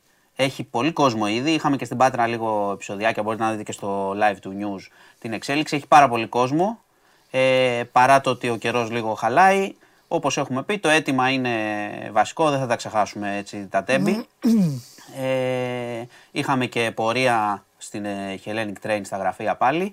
Να πω επίσης, επειδή χθες είχαμε την απεργία, ότι η Hellenic Train ε, ανακοίνωσε κάποιες προκαταβολές, το, το τονίζω, προκαταβολή αποζημιώσεων. Ε, 42.000 ευρώ σε κάθε οικογένεια και μετά προφανώς θα ακολουθήσουν και, και για τους τραυματίες χρήματα και όσα εκδικαστούν ε, στην συνέχεια. Και να πω και κάτι ακόμα, για να μην ξεχνιόμαστε, ότι η πυροσβεστική έχει κάνει αυτοψίες στα τούνελ τα σιδηροδρομικά. Ναι. Έτσι. Ναι. Και αυτά που έχει διαπιστώσει, θα τα διαβα... μπορείτε να τα διαβάσετε και αναλυτικά στο news, είναι η κατάσταση τραγική. Δηλαδή μέτρα δεν τηρούνται, ούτε τύπου ξέρεις, να αδειάσει να πέσει από κάνα βαγόνι, κάνα τοξικό υγρό από αυτά που μεταφέρουν. Δεν υπάρχει τρόπος να φύγει. Δεν συζητάμε για να γίνει κανένας εκτροχιασμός κτλ. Δεν λειτουργεί τίποτα. Η συντήρηση δεν υπάρχει. Αυτά διαπιστώνει τώρα η πυροσβεστική και αφού τα διαπιστώνουμε και τα λέμε, το θέμα είναι, είπαμε, να τα διορθώσουμε. Μην τα ξεχαστούμε τώρα στον τζακωμό των ευθυνών που θα αποδοθούν κτλ. Πρέπει να φτιάξουν τα πράγματα κιόλας. Λοιπόν, επίσης, ε, να σε πάω σε κάτι που έγινε τώρα, γιατί πράγματι το πρωί που συζητήσαμε ήταν λίγο light η κατάσταση, αλλά έχει γίνει ένα φρικτό περιστατικό στην Κόρινθο. Μια 89χρονη σκότωσε την 59χρονη κόρη της. Ναι, έμεινες με το στόμα ανοιχτό. 89χρονη σκότωσε την 59χρονη κόρη της. Προφανώς, θα σου πω. Στην αρχή είχαν πει, καταρχάς, να πούμε ότι.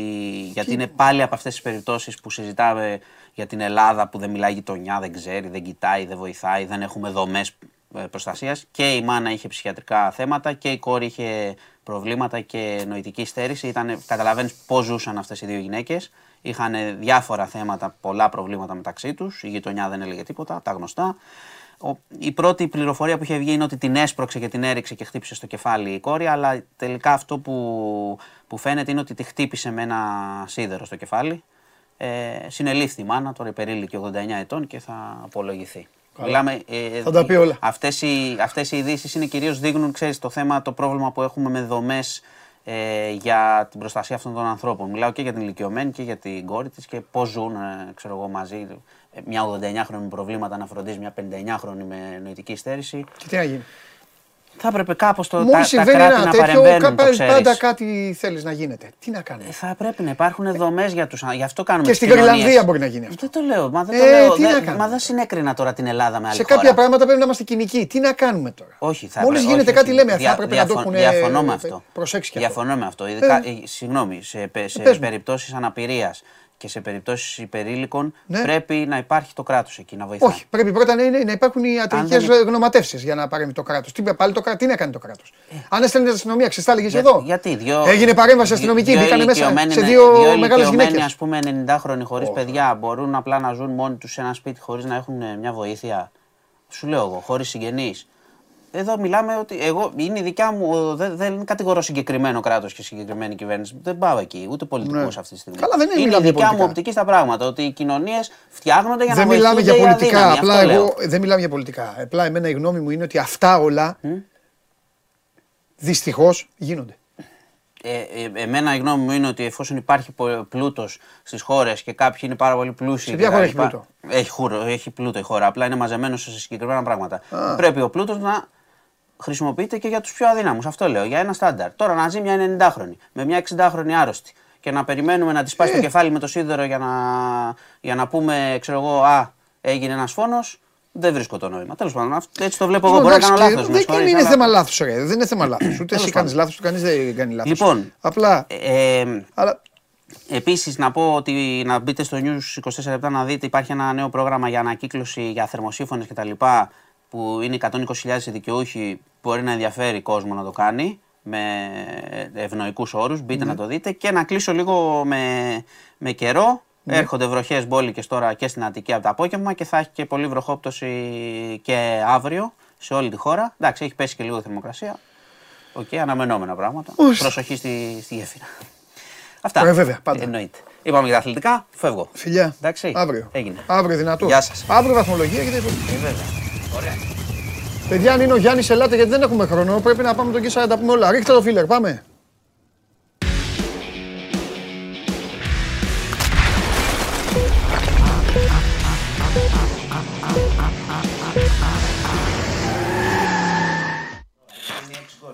Ο ένας και μοναδικός Γιάννης Λιμνέος, κάθισε ήδη απέναντί μου. Επειδή πρέπει με τον Γκέσαρη να κάνουμε λίμπα, λίμπα, 26 κάρτες έχουμε να σας δείξουμε. Έχουμε να κάνουμε λίμπα το πρωτάθλημα. Με το Γιάννη θα πάμε πολύ γρήγορα. Οπότε σας δίνω δικαίωμα τριών ερωτήσεων. Μόνο. Τρεις. Γιάννη, ρίχτα εσύ. Οι τρεις πρώτοι κερδίζουν και σε... μέσα στη μέρα θα απαντήσω σε όσους δεν έχω απαντήσει στα email. Τι είπε ο Χωριανόπουλος και το ακούσανε; Τι είπε; Αφήσατε ανοιχτό το μικρόφωνο του και το ακούσανε. Τι είπε; Είπε τίποτα; Καλό; Καλά. Θα μου πούνε αυτοί εδώ, θα μου το στείλουν. Πάμε Γιάννη. Έχουμε Φόρμουλα 1 αυτήν την εβδομάδα. Ναι, λέγε εσύ, θα προσπαθώ να έψω τις ερωτήσεις. Αραβία. Ναι. Ε, και το νέο είναι ότι ο Λεκλέρ παίρνει ποινή 10 θέσεων. Δεύτερος αγώνας και έχουν ξεκινήσει τα προβλήματα στο, στην Ιταλική ομάδα. Ναι. Αλλάζουν πάλι την κεντρική ηλεκτρονική μονάδα, την οποία αλλάξανε στον προηγούμενο αγώνα, από την οποία μείνανε. Κατάληξη. Και τι γίνεται, επειδή κάθε ομάδα, κάθε μονοθέσιο έχει στη διάθεσή του δύο τέτοιες μονάδες για όλη τη χρονιά. Ο Λεκλέρ άλλαξε την πρώτη πριν τον αγώνα, η δεύτερη χάλασε μέσα στον αγώνα, οπότε αναγκάζεται να χρησιμοποιήσει τρίτη. Οπότε θα πάρει 10, ποινές, ε, 10 θέσεις ποινή, οπότε α, ακόμα και αν πάρει την pole position θα ξεκινήσει 11 στην καλύτερη περίπτωση. Δυστυχώς για τη Ferrari. Ο Verstappen είχε ένα Όταν σας τα θεματάκι, λέω λέει, εγώ. είχε μια Ιωσούλα, καθυστέρησε να πετάξει. Θα τρέξει όμως κανονικά, όπως διαβεβαίωσε με ε, post δικό του τους ε, φαν τη- του Ολλανδού. Οπότε δεν θα έχουμε εκπλήξεις στη, στη Red Bull. Ε, βέβαια, ε, υπάρχει και μια συζήτηση αυτήν την εβδομάδα σχετικά με το αν ο Leclerc τελικά θα παραμείνει στη Ferrari μετά το τέλος του 24, που λύγει το συμβόλαιό του, ή έχει κάνει ήδη μια, έχει υπογράψει ένα προσύμφωνο με τη Mercedes. Ναι. Ε, πιστεύω ότι αυτό έχει μια βάση αλήθειας και γι' αυτό ε, ζήτησε και έκανε συνάντηση με τον πρόεδρο της Ferrari, με τον ε, Τζον Έλκαν. Ε, φαίνεται όμως από όσα γράφονται στον Ιταλικό τύπο ότι τελικά ο Μονεγάσκος θέλει να παραμείνει στην ομάδα. Θα το δούμε όμως. Θα είναι φέτος η χρονιά πολύ κρίσιμη γι' αυτό. Και σε περνάω πολύ γρήγορα στο επόμενο θέμα. Ε, θα έπαιρνες εσύ ένα τέτοιο αυτοκίνητο; Λοιπόν, αυτό που βλέπεις Ε, αν Όπως είχα. το βλέπεις. Όπως το βλέπω. αν είχα άφθονα χρήματα. Να το επαναφέρεις στη, στην τάξη. Θα Είναι- το έπαιρνα. είναι- Πρώτα απ' όλα δεν θα το, θα το έπαιρνα γιατί δεν θα το, μου- δεν θα το, δεν θα το πλήρωνα κάπου.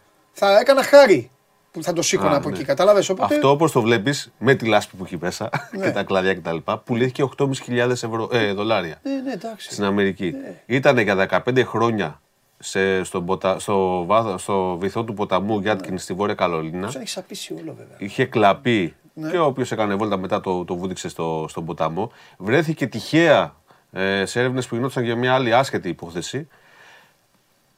Βγήκε σε δημοπρασία, Ναι. έγινε ένας πόλεμος προσφορών και τελικά πουλήθηκε για 8.500 δολάρια.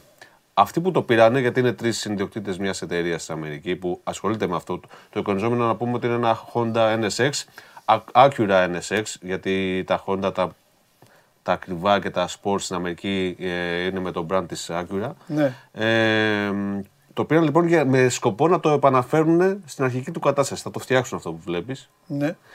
Το σώζει το ότι αυτό το αυτοκίνητο αυτοκίνητο είναι κατασκευασμένο το πλαίσιο του όλο από αλουμίνιο, είναι εξ ολοκλήρου από αλουμίνιο. Οπότε το έχει βλέπεις; αντισταθεί. Αυτό είναι πραγμα- το κανονικό αυτοκίνητο. Ε, έτσι. μα αυτό σου λέω. Αν μπορούσα να το Πρωτοπαρουσιάστηκε, ξανακάνω έτσι, θα το έπαιρνα βέβαια. πρωτοπαρουσιάστηκε το 1990 αυτό, πρέπει να σου πω. Έχει έναν ατμοσφαιρικό τρίλιτρο V6 κινητήρα 275 ύπων. Ε, όλο κατασκευασμένο από αλουμίνιο. Το πρώτο αυτοκίνητο μαζικής παραγωγής, έστω και μικρής παραγωγής, κατασκευασμένο από αλουμίνιο. Ε, τότε κόστιζε 63.000 δολάρια στην Αμερική. Σήμερα για να βρεις ένα σε καλή κατάσταση, που υπάρχουν αρκετά βέβαια, ε, η τιμή τους κυμαίνονται γύρω στα 145.000 δολάρια. Και έχω άλλο ένα ωραίο, παλιό, αυτό θα το θυμάσαι εσύ σίγουρα. Ε, ένα ωραίο αυτοκίνητο. Ford Sierra Cosworth RS500 όμως. Και λέω γιατί ε, έχει διαφορά το σκέτο Cosworth με το RS500. Το Ford Sierra RS Cosworth ήταν η έκδοση η πολιτική ή το, η έκδοση δρόμου, αν το, αν το θέλεις έτσι, για να πάρει ομο, ομολογασιόν η αγωνιστική, το αγωνιστικό Group Α. Ωραία, καγκουριά Cosworth. πίσω. Έτσι, δεκαετία του 80. Ε, για να γίνουν κάποιες επιπλέον βελτιώσεις στο αγωνιστικό, βγήκε άλλη μια παρτίδα 500 μόνο αυτοκινήτων, το οποίο είναι το RS500. Ναι. Ένα τέτοιο, και είναι το συγκεκριμένο που βλέπουμε στο βίντεο, πουλήθηκε σε δημοπρασία για 675.000 ευρώ. Έχει μόνο 8.300 χιλιόμετρα στο κοντέρ του. Ναι. Είναι μοντέλο του 87 και έχει κινητήρια 225 ύπων, 20 Ναι. παραπάνω από το απλό RS Cosworth. Και η κατάσταση είναι αυτή που βλέπεις, είναι φανταστική. Ε, Πάντως η τιμή των 675.000 ευρώ Ναι. έκανε μ, αίσθηση γιατί οι αρχικές προβλέψεις ήταν στο 1 τρίτο αυτή τη τιμή. Δηλαδή πιστεύω να το δώσουν γύρω στα 250-200.000 ευρώ. Και φτάσει σε 675. Αλλά βέβαια το αυτοκίνητο είναι υπέροχο. Ναι. Ε, έτσι ήθελα να σε ταξιδέψω λίγο στο Καλά έκανες. παρελθόν. Ωραία. Ε, να πω την έξυπνη πληροφορία της ημέρας, ε, γιατί ερωτήθηκα κιόλας Αφού είναι άχρηστη. αυτές τις μέρες που έχει πολλές απεργίες στο κέντρο που δεν υπάρχουν μέσα μαζικής μεταφοράς, τι γίνεται με το δακτύλιο. Ο δακτύλιος, όταν απεργούν όλα τα μέσα μαζικής μεταφοράς, δεν ισχύει. Έτσι. Έτσι. Όπως δεν ισχύει και σε απεργίες και σε Σαββατοκύριακο. Και με την ευκαιρία να πούμε ότι ισχύει Δευτέρα, Πέμπτη από τις 7 το πρωί μέχρι τις 8 το βράδυ και την Παρασκευή από τις 7 μέχρι τις 3 το μεσημέρι. Έτοιμος. Έχουμε ερωτήσεις; Τρεις. Ε, τρεις, ε, τρεις διάλεξα. Λοιπόν, ο Σάβας ζητάει τη γνώμη σου για το νέο Space Star.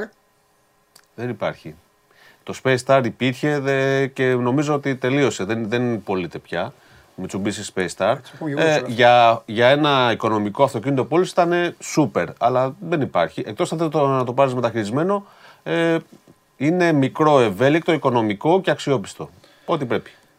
Λοιπόν, κορυφαία ρωτάνε, σε ρωτάνε ποιο είναι το κορυφαίο hatchback αυτή τη στιγμή. Και έρχεται κατά τύχη άλλος από κάτω και λέει το καινούργιο Audi A3, BMW 116 ή Mercedes A180. Λέει άλλος. Εκτό άμα εσύ, εσύ απαντάς στην πρώτη ερώτηση. Μην επηρεαστείς από αυτή την, την τριπλέτα. Είναι, είναι δύο Πες διαφορετικές ερωτήσεις και η πρώτη είναι πολύ γενική. Α. Hatchback. Εμένα, όταν μου ακούω hatchback, στο μυαλό μου έρχεται ένα Hyundai i20 NTN. Το στο Α, έδειξα μπράβο, και χθες, είδες, βέβαια. που θα τα αγόραζα, θα το ευχαριστιόμουν κάθε μέρα και θα το βάζα και στον γκαράζ να το, υπάρχω, να το έχω όταν θα υπάρχουν μόνο ηλεκτρικά. Αλλά το hatchback είναι πολύ γενικό. Υπάρχουν τα super mini, υπάρχουν τα sport super mini, υπάρχουν τα μικρομεσαία. Είναι μεγάλο το, το εύρος, οπότε θα, ήταν λίγο, θα βοηθούσε να ήμουν- γίνουμε πιο συγκεκριμένοι. Ο- Τώρα, Α3, 116, ε, Α class.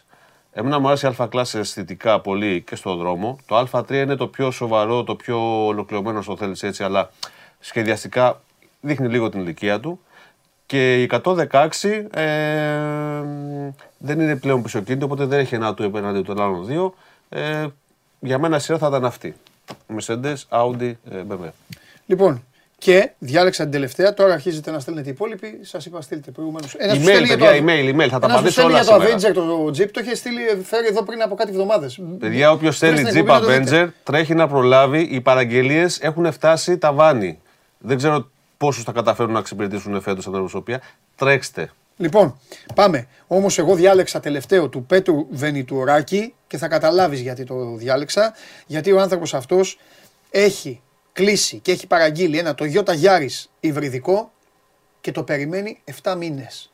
Και σε ρωτάει τι βλέπεις; Τι Ο άνθρωπος παράδοση έχει του δώσει και έχουν δώσει. προκαταβολή. Έχει... Ε, το πρόβλημα συνεχίζει να εφίσταται και δυστυχώς αυτό Δώσ' που του ρε μια μαθαίνω. ελπίδα, ρε, του άνθρωπου. Όχι, μα δεν γίνεται. Να του δώσω μια ελπίδα ο άνθρωπος και να πάει αύριο και να του πούνε 7-10 δεν έχει νόημα. Ε, Δυστυχώς το πρόβλημα είναι, θα είναι χειρότερο φέτος από ό,τι ακούω από τις περισσότερες εταιρείες σχετικά με την διαθεσιμότητα και τους χρόνους παράδοσης. Ε, εξαρτάται τι του έχει πει η εταιρεία. Είναι 7 μήνες επιπλέον από αυτό που του είχε πει αρχικά. Πήγε να πάρει άλλο αυτοκίνητο. Είναι 7 μήνο και του έχουν πει 8. Α περιμένει. Είναι τι- τι του έχουν πει από την ε, αντιπροσωπεία. Δυστυχώς η χρόνη είναι μεγάλη. Όμως υπάρχουν κάποιες παρτίδες αυτοκινήτων που α, ανεπίσημα έχω μάθει ότι είναι από ακυρώσεις από εταιρείες leasing. Συγκεκριμένο αυτοκίνητο, δηλαδή συγκεκριμένος εξοπλισμός, συγκεκριμένο χρώμα, που προκύπτουν και είναι τυποπαράδοτα. Κάνε μια έρευνα αγοράς, αν το μετανιώσεις και δεν θες να περιμένεις το Γιάννης. Περιμένει ήδη 7 μήνες. Του έχει κάνει Μα παραγγελία. μόνο έχει μπορεί να το δώσει έχουν ο πει. άνθρωπος. Μα οι 7-8 μήνες είναι Ρε, το του είπα στάνταρ. δώσ' του άνθρωπου μια, του, του είπα δώσ' του, του άνθρωπου μια ελπίδα και τι του είπε. Βγες του λέει στην αγορά και δες άλλα. Έτοιμο παράδοτο. Εντάξει, Γιάννη, έλεγε. Εντάξει. Πάρ' τον στο γάμο σου να σου πει του χρόνου. Αυτός είναι ο λιμνέος. Δεν θέλω να Φιλιά πουλάω πολλά. ψεύτικες ελπίδες. Καλά, εντάξει. Λοιπόν, Εντάξει. γεια σας, τα Φιλιά. λέμε. Και απο, ε, αποκαλύφθηκε και τι είπε και ο, τι είπε και ο καταστροφέας. Ο καταστροφέας ειρωνεύτηκε τα 6 goals και όλα τα υπόλοιπα. Αυτός ήταν ο, ο Γιάννης Λιμνέος. Πάρτε μια ανάσα γιατί πάμε Super League. Κατέβασε το νέο app του Sport 24 και διάλεξε τι θα δεις. Με το My Sport 24 φτιάξε τη δική σου homepage επιλέγοντας ομάδες, αθλητές και διοργανώσεις. Ειδοποιήσεις για ό,τι συμβαίνει για την ομάδα σου. Match Center, Video Highlight, Live εκπομπές και στατιστικά για όλους τους αγώνες. Μόνο αθλητικά και στο κινητό σου με το νέο Sport 24 app. Κατέβασέ το! Λοιπόν, πιστός στις εξαγγελίες, γιατί εγώ είμαι ο πρώτος που τον ε, κράζω όταν δεν. Είχαμε πει Τρίτη δεν προλάβαινε, δεν, δεν, δεν προλάβαιναμε, εντάξει δεν γινόταν Τρίτη. Τετάρτη απεργία, αλλιώς θα ήταν, μην μπει τώρα το ανάποδο, πάνω σε φτιάξω. Αλλιώς Τετάρτη θα ήταν χθε εδώ κανονικά. Εδώ. Κανονικότατα. Κανονικά θα ήταν γιατί έτσι κι αλλιώς έχουν σηκωθεί στο site. Δεν, μπορεί να- δεν θα έλεγε παπάντζα. Ο Θέμης Κέσσαρης λοιπόν είναι έτοιμος εδώ για να μας πιάσει το βράδυ. Όχι. Πάμε, θα πάμε καλά. Γρήγορα. Τι γίνεται; Όλα καλά. Μαζί το πάμε. Μαζί το πάμε. Εσύ, Ε, τι έχουμε, τι θα μεταδείξεις. έχουμε την, ε, την προκαθορισμένη ώρα και σημείο στη σεζόν που κάνουμε την ανασκόπηση του τι είδαμε από τις ομάδες. Θα βγάλουμε δηλαδή τη χειρότερη ομάδα; Θα, με- θα, θα καταλάβω τη χειρότερη. χειρότερη ομάδα Ποιος γενικά; ασχολείται; Θα σου- Και την Με τους- Με καλύτερη. τους μεγάλους ασχολούμαστε. Όχι με όλους να ασχοληθούμε. Θα δούμε τι έγινε στις 26 αγωνιστικές. Ναι. Θα το επαναλάβω κατά τη διάρκεια της κουβέντας πολλές φορές. Αυτό που θα δούμε δεν είναι ένα μάτς. Δεν είναι τι θυμάσαι εσύ από ένα ντέρμπι, τι θυμάμαι εγώ από κάτι Ναι, άλλο. Είναι ναι. 26 αγωνιστικές. Ναι. Μπο- Αυτά που θα δούμε για τις ομάδες δεν σημαίνει ότι τα έχουν κάνει σε όλα τα παιχνίδια. Ναι. Παιχνίδι είναι και είναι και δύσκολο το ρημάδι. Εννοείται. Θα δούμε ποια είναι τα χαρακτηριστικά τους Ναι. σε τόσες πολλές κατηγορίες που το λέω γιατί το είπα και στο βίντεο που κάναμε και πήγε πάρα πολύ καλά μετά τον πρώτο γύρο που το είχαμε κόψει Ναι, ναι, ξεχωριστό. ναι, ναι. Επειδή το ξαναείδα για να δω λίγο πώς πήγε η ροή της κουβέντας να επαναλάβω αυτό που είχα πει και τότε. Είσαι Ολυμπιακός, είσαι Παναθηναϊκός, είσαι ΑΕΚ, είσαι ΠΑΟ και εσύ που βλέπεις τώρα την Ναι. εκπομπή. Αν δεις στην αρχή την ομάδα σου να μην είναι καλά, μην το κλείσεις και πεις αυτοί εδώ πέρα τα βγάζουν ψεύτικα και η ομάδα μου είναι καλύτερη. Δεν είναι όλες οι κατηγορίες για να κάνουμε μάχη του ποιος είναι καλύτερος. Ναι. Κάποιες κατηγορίες απλώς δείχνουν το στυλ των ομάδων. Ναι. Το αν εσύ κάνεις κάτι λιγότερο από τον αντίπαλο δεν σε κάνει χειρότερο. Συμφωνώ. Είσαι διαφορετική ομάδα. Δεν είναι όλες οι ομάδες ίδιες. Αλήθεια. είναι. Σας το υπογράφω λοιπόν. Ολυμπιακοί, Παναθηναϊκοί, αεξίδες, παοξίδες. Θα δείτε την ομάδα σας πρώτη σίγουρα σε κάποια κατηγορία. Σίγουρα. Είναι καλές οι ομάδες φέτος. Ναι. Και αυτές που δεν ήταν στην αρχή βελτιώθηκαν στην πορεία. Τώρα που μιλάμε η κάθε μία έχει τις αρετές της. Οπότε δεν είναι διαγωνισμό Σόνι και Ντε έβγαλε ο Κέσσαρας με τον Διαμαντόπουλο τον τάδε καλύτερο ή το τάδε. Το 90% των πραγμάτων που θα δούμε είναι το τι κάνουν οι ομάδες στο γηπεδο Το πώς τους αρέσει να παίζουν. Το τι θέματα έχουν, γιατί όλες έχουν θέματα. Και το τι αρετές έχουν, γιατί όλες έχουν αρετές. Αυτά. Ωραία. Εγώ και να πω δεν πριν είναι ξεκινήσουμε. αριθμοί, είναι Ναι. αυτά που κάνουν οι ομάδες σας. Αυτά κάνουν. Σωστό. Είτε σας αρέσουν είτε όχι. Δεν είναι αριθμοί που βγάλε κάποιος επειδή τα αποφάσισε και κάνει αξιολόγηση και λέει: Βάζω στο Διαμαντόπουλο 7, στον Κέσσαρη 8, στον Αβροζίδη 9. Επειδή έτσι γουστάρω, ναι. Δεν είναι βαθμολογία των Ναι. ομάδων. Είναι αυτά που κάνουν στο γήπεδο. Και οι ομάδες και οι παίχτες. Να δούμε και τους παίχτες. Θα δούμε και παίκτες, θέλω. Γιατί τα είδαμε και Δύο, στην. δύο πράγματα θα πω. Το ένα είναι ότι α, αναβλήθηκε το Προμηθέας ε, Προμήθειος. ΑΕΚ. Οπότε ε, φίλοι παίκτες, ε, προπονητές, ε, παράγοντες εκεί που είστε αυτή τη στιγμή στο Λονδίνο να ξέρετε ότι το Σάββατο έχει Chelsea Everton και άμα δεν ε, μπορείτε να βρείτε εκεί εισιτήριο έχει Bradford Leicester. Σας λέω ότι θα έκανα εγώ. Πιο νωρίς κιόλας. Λοιπόν, το δεύτερο είναι ότι σε όλα αυτά που λέει ο Θέμης βάζουμε πάντα μέσα βάζουμε πάντα μέσα στο βαθμό που του αναλογεί και το άδικο του αθλήματος, Φυσικά. τον ανθρώπινο παράγοντα και όλα. Φυσικά, τα λέω για να μην, φυσικά. μην κουραζόμαστε μετά και αρχίζουμε και λέμε Φυσικά. ναι, αλλά οι αριθμοί και ο άλλος κοίτα τσακωμένος εκεί με το φίλο του την παραμονή. Προχωράμε. Και- Πάμε. Πάμε. Πάμε. Λοιπόν, να δούμε την πρώτη βάρ- κάρτα, την άδεια, που είναι αυτή με την οποία ξεκινάμε πάντα. Η αγαπημένη σου κάρτα, Ναι. αυτή που τους έχει όλοι. Αυτά τα πάνω κάτω σοκολάτα. Τους θυμίζω, θυμίζω λοιπόν τι βλέπουμε. Ναι. Αρι- Τέρμα δεξιά αρι- ήταν, μπρα- ε, αριστερά δεξιά είναι η επίθεση, Ναι. πάνω κάτω είναι η άμυνα. Ναι. Όσο πιο δεξιά είναι μια ομάδα, τόσο περισσότερο απειλεί. Όσο πιο κάτω είναι μια ομάδα, τόσο λιγότερο απειλείται. Το καλό σημείο που θες να βρίσκεσαι Ναι. είναι κάτω δεξιά. Ναι. Εκεί τα κάνεις και τα δύο, όσο πιο καλά γίνεται. Ναι. Την τελευταία φορά κάτω αριστερά δεν υπήρχε κανείς. Μπράβο. Κανείς. Ήταν πάνω η ΑΕΚ με τον Ολυμπιακό ως καλύτερες επιθέσεις Ναι. και κάτω ο Παναθηναϊκός με την καλύτερη άμυνα, Ναι. αλλά χωρίς να είναι καλός Ναι, ναι, ναι, ναι, ναι. επιθετικά. Πάμε στις 26 αγωνιστικές. Στην Πινέζα. Στην Πινέζα είναι η ΑΕΚ. Ναι. Είναι η ομάδα που απειλεί περισσότερο από οποιαδήποτε άλλη στο φετινό πρωτάθλημα Μάλιστα. και αυτή που έχει απειληθεί λιγότερο από οποιαδήποτε άλλη στις 26 αγωνιστικές. Μάλιστα. Παίρνει τη θέση, για την κανονική περίοδο μιλάμε τώρα, Ναι, είχε τι άλλο; που είχε ο Ολυμπιακός πέρυσι, Πέρυσι. πρόπερσι κτλ. κτλ. Οκ. Επόμενη κάρτα παρακαλώ. Εδώ είμαστε. Ο Ολυμπιακός είναι με απόσταση από τους υπόλοιπους η ομάδα που παίρνει τη δεύτερη θέση Επιθετικά. επιθετικά. Το ζήτημά του στην άμυνα το διατηρεί από τον πρώτο γύρο και ακόμα δεν το έχει φέρει στα επίπεδα των υπόλοιπων. Έχει μια λογική έχω. Ο Παναθηναϊκός διατήρησε το γεγονός ότι είναι μια πάρα Σάμινας. πολύ καλή ομάδα αμυντικά, άσχετα αν τον προσπέρασε στην πορεία η η ΑΕΚ. Ναι. Δεν είναι ότι ο Παναθηναϊκός χειροτέρεψε. Ναι. Η ΑΕΚ κατέβηκε πάρα πολύ. Οκ. Όμως, στην επίθεση όμως τον πέρασαν όλοι. Αλλά στην επίθεση. Θα τον πέρασε και ο Άρης σε λίγο. Στην, όχι, τον περνούσε ο Άρης στο μεγαλύτερο διάστημα του πρωταθλήματος. Ε, ναι. Βελτιώθηκε ο Παναθηναϊκός θυμάμαι, και βγήκε λίγο τέταρτος. Και ο ΠΑΟΚ είναι τρίτος σε όλα. Ναι. Ναι. Είναι τρίτος σε όλα. Ο Άρης πέμπτος σε όλα. Όπως τον βλέπεις εκεί. Και επειδή εσύ έχεις και το βίτσιο Ναι. να μαθαίνεις και για τους υπόλοιπους, Ε, Βέβαια. ο τίτλος του πρωταθλήματος Βέβαια. είναι 5 και 9. Επόμενη κάρτα. Δεν υπάρχει καμία γίνεται, ομάδα. ρε φίλε. Δεν υπάρχει καμία ομάδα από τις υπόλοιπες 9 Ψαλίδα είναι αυτή. που να κατάφερε να περάσει τη γραμμή το κέντρο σε μία από τις δύο κατηγορίες. Μία ομάδα να πεις ρε παιδί μου ότι είναι πάνω από το μέσο όρο, είτε στην άμυνα είτε στην επίθεση. Τραγικό πρωτάθλημα. Είναι και ας λένε ο ότι θέλουν. Αστέρας Μα είναι δυνατόν τώρα. με τον Ατρόμητο. Δηλαδή είναι ή καλή ή κακή τώρα εδώ. Είναι ο Αστέρας με τον Ατρόμητο λίγο καλά Ναι. στην επίθεσή τους, Ναι. να πλησιάζουν λίγο τη γραμμή. Τα Γιάννη να μείνονται καλά. Τα μπράβο, παραδοσιακά. Ναι. Ιωνικός Λεβαδιακός, οι δύο χειρότερες ομάδες, ο Ιωνικός στην άμυνα, ο Λεβαδιακός στην επίθεση Ναι. και οι υπόλοιποι αχταρμά.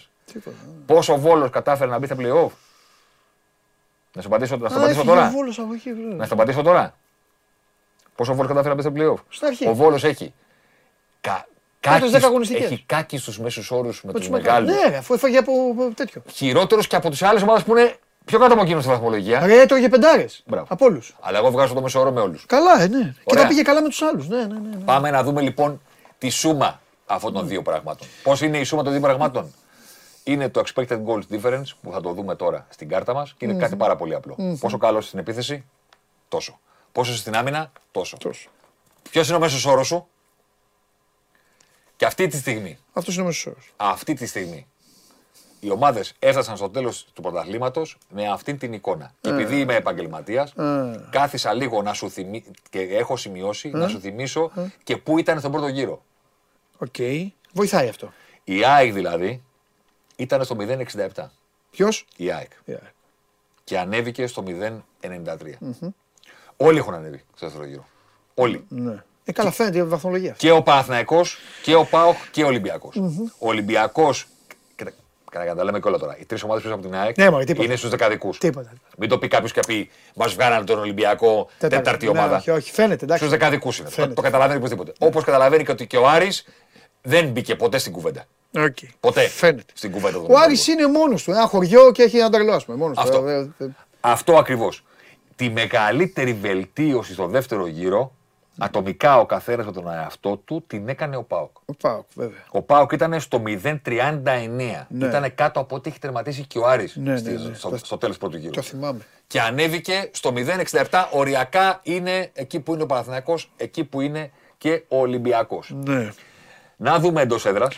Ίγκασον είναι όλο αυτό του Πάοκ. Έχει Και, και το βγήκε ο- ο Κούρτης από την Κωνσταντέλιας δεκάδα. και αυτό. Και βγήκε ο Κούρτης. Κούρτης και βγήκε ο Κούρτης και όλα αυτά. Βγήκε καλύτερη ισορροπία ο Πάοκ. Ναι, ναι, ναι. Άργησε, αλλά τη βρήκε την άκρη. Ναι, μωρέ, πετά, ε, πετάγομαι γιατί θέλω λίγο να εξηγούμε και να μιλάμε και λίγο για το γήπεδο. Μην τους πεθάνουμε με τις Α, κολόνες Ο τώρα. Πάοκ για μένα, το έγραψα και στο κείμενο. Να πω κάτι επίσης, ότι στο κείμενο θα βρείτε κάτι που δεν το έχω φέρει σήμερα σε κάρτες. Γιατί; Γιατί δεν είχα τις κάρτες διαθέσιμες, τις εντάξει. έχω μόνο σε μικρό μέγεθος. Εντάξει. Θα βρείτε στο κείμενο που έχει ανέβει στο Sport 24 και μπορείτε Ναι. να το βρείτε και στα δικά μου τα social και παντού. Ναι. Υπάρχει και ειδικό section για κάθε ομάδα, πέντε δηλαδή, Ολυμπιακός, Παναθναϊκό, ΠΑΟΚ, ΑΕΚ, Άρης, που συγκρίνουν μόνο το φετιν- τη φετινή εικόνα της ομάδας με τις δύο προηγούμενες χρονιές. Ώστε να πείτε να δείτε, εντάξει, είδα τι έκανε η ομάδα μου με τους υπόλοιπους. Με, με πέρσι και πρόπερσι τι έχουμε κάνει. Ναι, ναι, ναι. ναι, ναι. Ε, Για να δείτε τι άλλο υπάρχει. Εντάξει, εντάξει. Εντός έδρας είμαστε εδώ. Ο Άρης δεν, δεν ήταν άσχημος στην έδρα του. π.χ. Όχι, όταν θα βγάλει το εκτός να δεις. Μπράβο. Ο Αστέρας ο μοναδικός- Μπράβο, ρε Αστέρα! ο μοναδικός με θετικό πρόσημο. Ναι, ναι, εντάξει. ναι. ΑΕΚ και ο Ολυμπιακός πολύ πιο δυνατή. Ναι. Οκ. Και στο εκτός. Στο εκτός. Το ζήτημα του Ολυμπιακού. Ναι. Το ζήτημα του Ολυμπιακού δεν είναι καλός ο μέσο όρο του. Όχι επειδή είναι τέταρτο. Επειδή από μόνος του το 0-37 Ξεσάδρα μισό δεν είναι στο- καλό ναι, ναι. να είσαι τόσο καλύτερος. Είναι οριακά τα παιχνίδια σου. Και τον Άρη τον βλέπεις. Ναι, ναι, ναι. Ίσα βάρκα, ίσα πανιά. Κάνε το μικρό για να πάμε σε αυτό το οποίο πέρυσι, σε, στο, πέρυσι λέω, στον πρώτο γύρο σε είχε ενθουσιάσει Ναι. και είπες αυτό είναι το καλύτερο που έχει φέρει ποτέ. Τι είδαμε μέχρι στιγμής, τι κάνουν οι ομάδες στην απόδοση τους. Και υπάρχει και αποτελεσματικότητα που λέει τα βάλες κύριε για να κερδίσεις το μάτς ή δεν τα βάλες. Έφαγες ένα γκολ από 30 μέτρα και βρέθηκες τελικά με Παναθηναϊκό-ΟΦΗ, λέω ένα παράδειγμα, OK, OK, έτσι. με 10 παίχτες να φέρεις ένα-ένα στο φινάλε. Ναι. Υπάρχει λοιπόν η απόδοση, αυτά κάνανε οι ομάδες, αλλά η βαθμολογία φτιάχνεται από την αποτελεσματικότητα. Έτσι, μπράβο. Κάποιες φορές συνάδει με την απόδοση, κάποιες όχι. άλλες φορές Εννοείται. βάζεις τα χέρια σου και βγάζεις τα μάτια σου. Εννοείται. Ή είσαι άτυχος, ή είναι οι άλλοι τυχεροί. Εσύ παίρνεις βαθμούς που πρέπει και πηγαίνει ο άλλος και κάνει νίκες που δεν τι αξίζει. Ναι. Γι' αυτό το ποδοσφαίρο βασιλιάς. Μα αυτό πήγα να πω. Γε- Και μου αρέσει πιο πολύ απ' όλα γιατί αυτή είναι η φιλοσοφία του αθλήματος. Μπράβο. Αυτό το, το πιο... Είναι είναι η φιλοσοφία, είναι το Αλλιώς, άθλημα το ίδιο. Κατάλαβες. αυτό το βλέπει όλος Όλα πλάι. τα άλλα τα δέχομαι και τα συζητάμε, αλλά αυτό είναι το τέτοιο. Αυτό είναι το, το Ακριβώς. σπόρο, αυτό είναι. Οπότε πάμε να δούμε λοιπόν. Την, να την εξηγήσω, μην βγάλει την κάρτα ακόμα. Πίσω λεπτά και να ανοίξω και το κείμενο, γιατί ξέρεις, είναι το μοναδικό το οποίο χρειάζομαι σκονάκι για να θυμάμαι τα παιχνίδια. Γιατί δεν μπορώ να τα θυμάμαι κιόλας απ' έξω. Λογικό. Λοιπόν, τι έχω κάνει, το θυμίζω στους φίλους που δεν είναι εξοικειωμένοι ή που δεν διάβασε το κείμενο ή που οτιδήποτε. Το θυμίζω και σε σένα που δεν το θυμάσαι. Χωρίζουμε τα παιχνίδια σε κατηγορίες. Ναι. Και λέμε. Κάτι διαβάζεις τώρα εκεί εσύ, κάτι σου έχουν στείλει. Όχι, όχι, όχι, όχι, τίποτα. Κοιτάζω, μην χάσουμε το τέτοιο. Σου θυμίζουμε στον κόσμο τι έχουμε κάνει. Έχουμε χωρίσει τα παιχνίδια σε κατηγορίες. Και λέμε σε πόσα παιχνίδια ήταν οι ευκαιρίες σου ξεκάθαρα ανώτερο από τον αντίπαλο; Σε τόσα. Αυτά λέω εγώ χοντροκομμένα ότι ήσουν καλύτερος και έπρεπε να πάρεις το μάτσο. Σε ποια ήταν ο αντίπαλος με 0,40 παραπάνω expected goals από σένα, δηλαδή καλύτερες ευκαιρίες, έπρεπε να το χάσεις. Οτιδήποτε ενδιάμεσο το θεωρούμε Ε, βέβαια. ισοδύναμο. Έτσι. Το κάνουμε αυτό για ποιο λόγο; Γιατί μια ομάδα μπορεί να έχει πάρα πολύ καλή επίθεση επειδή κάνει κορυφές σε κάποια παιχνίδια. Δηλαδή, Άρης. Άρης, City, Ναι, ναι. που κάνει πεντάρες, εξάρες. Ναι. Αυτό όμως δεν λέει την αλήθεια όσον αφορά τη βαθμολογία, γιατί μπορεί σε κάποια άλλα μάτια να είσαι ισοδύναμο και να χάνεις βαθμούς. Οπότε Πώς έχει γίνει; λέμε, έπαιξες 26 παιχνίδια. Ναι. Σε πόσα οι ευκαιρίες σου στο τέλος του αγώνα ήταν τέτοιες που να μπορούμε να πούμε έπρεπε να το πάρεις το μάτσο. Πάμε να δούμε τι έγινε. Αυτά είναι τα μάτς που ήταν οι ομάδες καλύτερες από τον αντίπαλο, ανώτερες Αυτά είναι. με βάση τις ευκαιρίες που είχαν. Και εδώ υπάρχει μία πρώτη απάντηση για το πώς φτιάχτηκε η βαθμολογία. Διότι ο Παναθηναϊκός ήταν σε 16 παιχνίδια ανώτερος, λιγότερα και από την ΑΕΚ και από τον Ολυμπιακό και από τον ΠΑΟΚ. Όμως ο Παναθηναϊκός πήρε το 92% των βαθμών στα μάτς που ήταν ανώτερος. Δεν κλέβεις, δεν είσαι τυχερός, Όχι, ρε παιδί μου. κατάφερες. Με χαρακτήρα, με τύχη, το τι ποδόσφαιρο, θέλεις, ναι, ναι. οτιδήποτε. Με τους κανόνες ποδοσφαίρου τώρα. Μπράβο, έχει αφήσει Με στα τους μάτς νόμους. που ήταν ανώτερος 4 βαθμούς. Ναι. Μόνο. Και έχει πάρει 44. Η ΑΕΚ είναι στο OK. Το 82% των βαθμών που έχει πάρει η ΑΕΚ θα μπορούσε να είναι και καλύτερο. Ναι. Έχει κάνει τρεις ήττε. Ναι. Εντάξει. Ναι. Σε κάθε περίπτωση πήρε 49. ναι, ναι. Το δράμα Καλά, το δράμα είναι ο τέταρτος, ούτε καν ο τρίτος. και ο τρίτος. Και άλλα, ο τρίτος είναι, ναι, και ο δράμα τρίτος είναι- είναι, αλλά ο τέταρτος είναι. Ο Πάοκ είναι 19 Ε, δεν, παιχνίδια υπά- δεν Παντελή. υπάρχει. Μηδέν ήττες, αγόρι. μου. Μηδέν ήττες. Είναι ο Λουτσέσκου, είναι σου λέω να τους πάει να τους πετάει στο λιμάνι Αλλά μέσα, θα- να τους βουτάει, να τους ξαναβγάζει. Να Θα τους βουτάει, προτιμούσε όμως. Να τους το δείχνει και να τους Θα ξαναβουτάει. προτιμούσε όμως να έχει μία ήττα Εννοείται. και πέντε ισοπαλίες Ε, βέβαια. για να έχει παραπάνω βαθμούς. Έχει Φυσικά. αφήσει ο Πάοκ 16 βαθμούς σε παιχνίδια. Καμία ομάδα δεν τα παίρνει όλα. Εντάξει. Ναι. Το 90-92 του Παναθηναϊκού είναι ο στόχος μιας Ναι, μεγάλης ομάδας. ναι, ναι. Να πει παιδιά, δεν θα τα πάρουμε όλα τα μάτια. Ναι. Μπάλα είναι. Ναι. Κάποια στιγμή θα γυρίσουμε στα ποδητήρια και θα βαράμε το κεφάλι μας στον τουλάπι. Ναι. Ότι πώς είναι δυνατόν να φέραμε ένα-ένα ένα παιχνίδι που να το κερδίσουμε 4 Εντάξει, γίνεται αυτό, αλλά δεν μπορεί να Γίνεται, γίνεται αλλά ο στόχος είναι αυτό που έκανε ο Παναθηναϊκός. έτσι. Και από κάτω. Ή να σου πω κάτι. Και Τη ΣΑΕΚ, ρε παιδί μου, έχει μια λογική. Τη ΣΑΕΚ, ναι. Εντάξει, Ακόμα- το ακόμα 11 και η ΑΕΚ- δεν είναι λίγη. Ακόμα και η ΑΕΚ βέβαια Ναι, θα είναι ήθελε να τσιμπημένη. είναι, ξέρω εγώ, ισοπαλίες ήττε, να μην είναι ένα-τρία. Είναι να τσιμπημένη. είναι, να είναι η μία ήττα να είναι μία νίκη. Δηλαδή, Για κάτσε κατάλαβες. τώρα λίγο, πάμε στα ωραία. Τι θες; Ε, τα τρία μάτς τα οποία η ΑΕΚ έχασε και ήταν καλύτερη. Ναι, Τα τρία μάτς που έχασε η ΑΕΚ ήταν καλύτερη. αυτά έχω σημειώσει. Έχω φέρει το σκονάκι μου γιατί ξέρω θα με ρωτήσεις. Ναι. Ε, πρώτα απ' όλα τι έγινε στο μάτς επειδή δεν τα έχουμε πει της Κυριακής. Τι έβγαλε ο... Τι έβγαλε, στα ίσα; Θα σου πω, ότι έβγαλε στα ίσα. Οκ. Οπότε αλλά- δεν υπάρχει εκεί το αλλά- παιχνίδι αυτό. Αλλά, Ναι. αλλά του Ολυμπιακού τα ίσα έχουν έρθει με 6 τελικές και της ΑΕΚ με 15. Που Ναι. σημαίνει ότι οι δικές του ευκαιρίες ήταν πολύ μεγαλύτερες. Ναι. Όταν μια ομάδα είναι στα ίσα Ναι. και εσύ έχεις κάνει 15 ευκαιρίες Ναι. για να φτάσεις στο 1,1 expected goals Ναι, ναι, ναι. και εγώ κάνω 4, Ναι. στατιστικά αυτός που κάνει 4 κερδίζει. OK, okay, λογικό είναι. Γιατί οι δικές του ευκαιρίες είναι Ναι, μεγαλύτερες. ναι. Κατάλαβες. Ωραία, ωραία. Εγώ όμως στο τέτοιο το έχω ισορροπημένο. Ναι. Πάμε στην επόμενη κάρτα Όχι, για να προχωρήσουμε. Τι όχι, θέλεις; Θέλω να μου πει τις τρεις ήττες ΑΕΚ. Ε, Που ήταν καλύτερη. Τούμπα που έχει μεγαλύτερες ευκαιρίες. Γιατί ο Πάουκ έχει βάλει τον κόλλη μετά κάθεται. Τώρα στο. Ναι. Ναι, μεγαλύτερες ευκαιρίες. Ναι, και δεν τη θυμάσαι. Βόλος στην έδρα της. Α, στη Ριζούπολη. Ναι, ναι, στη Ριζούπολη. Εντάξει, αυτό ναι. ναι. Και στα Γιάννενα. Που είναι αυτοκτονία; Α, στα Γιάννενα. Στα Γιάννενα. Στα Γιάννενα. Στα Γιάννενα. Του Ολυμπιακού Του το ένα. Ολυμπιακού η ήττα ποια είναι; Η ήττα του Ολυμπιακού. Γιατί έχει να χάσει και πολύ καιρό δηλαδή. Δεν το, δεν τη θυμάμαι κιόλας. Δεν το έχω. Δεν το έχω μπροστά μου τώρα. Ε, ήττα του Ολυμπιακού σε παιχνίδι που ήταν. ε, Γιατί, μήπως είναι ο Άρης; Όχι. Με τον Άρη ήταν έχει πολύ χειρότερο. Πολύ... ε, Ο Άρης πήγε με την Παρθαλήθεια, θυμάσαι τα γκολ; Α, ο τέτοιος είναι. Ο, ο Πάουκ είναι. Ο Πάουκ είναι. Ο Πάουκ. Ο Πάουκ στο γήπεδο του. Ο είναι. Πάουκ είναι. Ο Πάουκ Ο σίγουρα. Πάουκ στο γήπεδο Σίγουρα του. είναι ο Πάουκ. Μπράβο, Ναι, το ναι. βρήκες. Ο Πάουκ είναι. Ο Πάουκ στο γήπεδο Ο του. Πάουκ δεν έχει. Ο Του, Άρης Ολυμπια... δεν του έχει. Πάουκ είναι όλες οι ισοπαλίε που μπορείτε να θυμηθείτε. Εντάξει, όλες. Σωστό, σωστό. Και του, ο, του, του Παναθηναϊκού οι ισοπαλίε είναι με όφη και ιονικό. Ναι. Ναι, ναι. Τα δύο ένα-ένα. Ναι, ναι, ναι. ναι. Με τα οποία Ωραία, ξεκινούσε έλα, το πάμε, δεύτερο πάμε, γύρο. πάμε, πάμε. Πάμε. Πάμε, πάμε. Ομάδες, αγώνες που ήταν χειρότεροι. Λοιπόν, μην αρχίσετε να βάζετε τις φωνές. Γιατί να φωνάξουνε; Γιατί θα δουν το 0 της ΑΕΚ. Λάθος δεν έχει γίνει. Δηλαδή εδώ τι σημαίνει ότι η ΑΕΚ δεν ήταν ποτέ χειρότερη; Ξεκάθαρα καλύτερες ευκαιρίες ο αντίπαλος από την ΑΕΚ δεν είχε σε κανένα παιχνίδι Εντάξει, πρωτάθλημα. μιλάμε για ευκαιρίες, όχι για εικόνα. Άλλο η εικόνα γιατί τη βλέπεις και εσύ. Έπαιξε καλύτερα. έπαιξε Ναι, ρε χειρότερα. παιδί μου, το λέω για τον κόσμο, Για ρε τις Θεέ. ευκαιρίες Μιλάμε- μιλάμε. Ναι, Για δεν τις μιλάμε. Μα ευκαιρίες μιλάγαμε μιλάμε. δυο μας, δεν τα λέγαμε αυτά. Για τις ευκαιρίες Ναι, μου. οκ. Και εξήγησα. Το μάτς της Κυριακής Ναι. μπορεί να είναι ισορροπημένα. Ναι. Αν με ρωτάς, ο Ολυμπιακός πρέπει να το πάρει. Γιατί Ναι, είχε οκ, τις ευκαιρίες ναι, του ήταν. ναι, ναι, αυτός το πήρε. Ήταν Ναι. από μεγαλύτερες ευκαιρίες. Ναι. Ενώ η ΑΕΚ είχε τέτοιο. Αλλά στη, στη σούμα Ναι. είναι στα ισορροπημένα. Τι να κάνω τώρα εγώ; Οκ. Δεν, δεν είναι στα χειρότερα. Οκ. Ο. Δηλαδή για παράδειγμα να καταλάβει ο κόσμος. Εκεί που λέμε τρία μάτς χειρότερος ο Πάοκ, Ναι. δύο νίκες. Το ένα είναι το Καραϊσκάκι Μπράβο. Και και έχασε. το άλλο είναι η τέτοια. Η ΑΕΚ. Ναι. Που είπες. Ναι. Και ήταν χειρότερος και έχασε προφανώς. Πού έχασε τώρα ο Πάοκ; Στη. Να, στην Παπαρένα. Στο- Μπράβο. Οκ, τον βγάλαμε. τον Ακριβώς. Πάοκ. Εντάξει, τον βγάλαμε. Ακριβώς. Εντάξει. Ακριβώς. Του Παναθηναϊκού είναι οι δύο ισοπαλίες με τον Ολυμπιακό;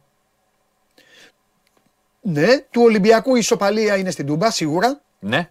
Exactly. Σίγουρα. Και η ήττα του στην. ε, Τον Άρη. Πού έχασε; Τον Πάνω Άρη. στον Άρη. Τα δύο μάτια Θεσσαλονίκη. Άρα ήταν χειρότερο στον Άρη. Ναι, ήταν.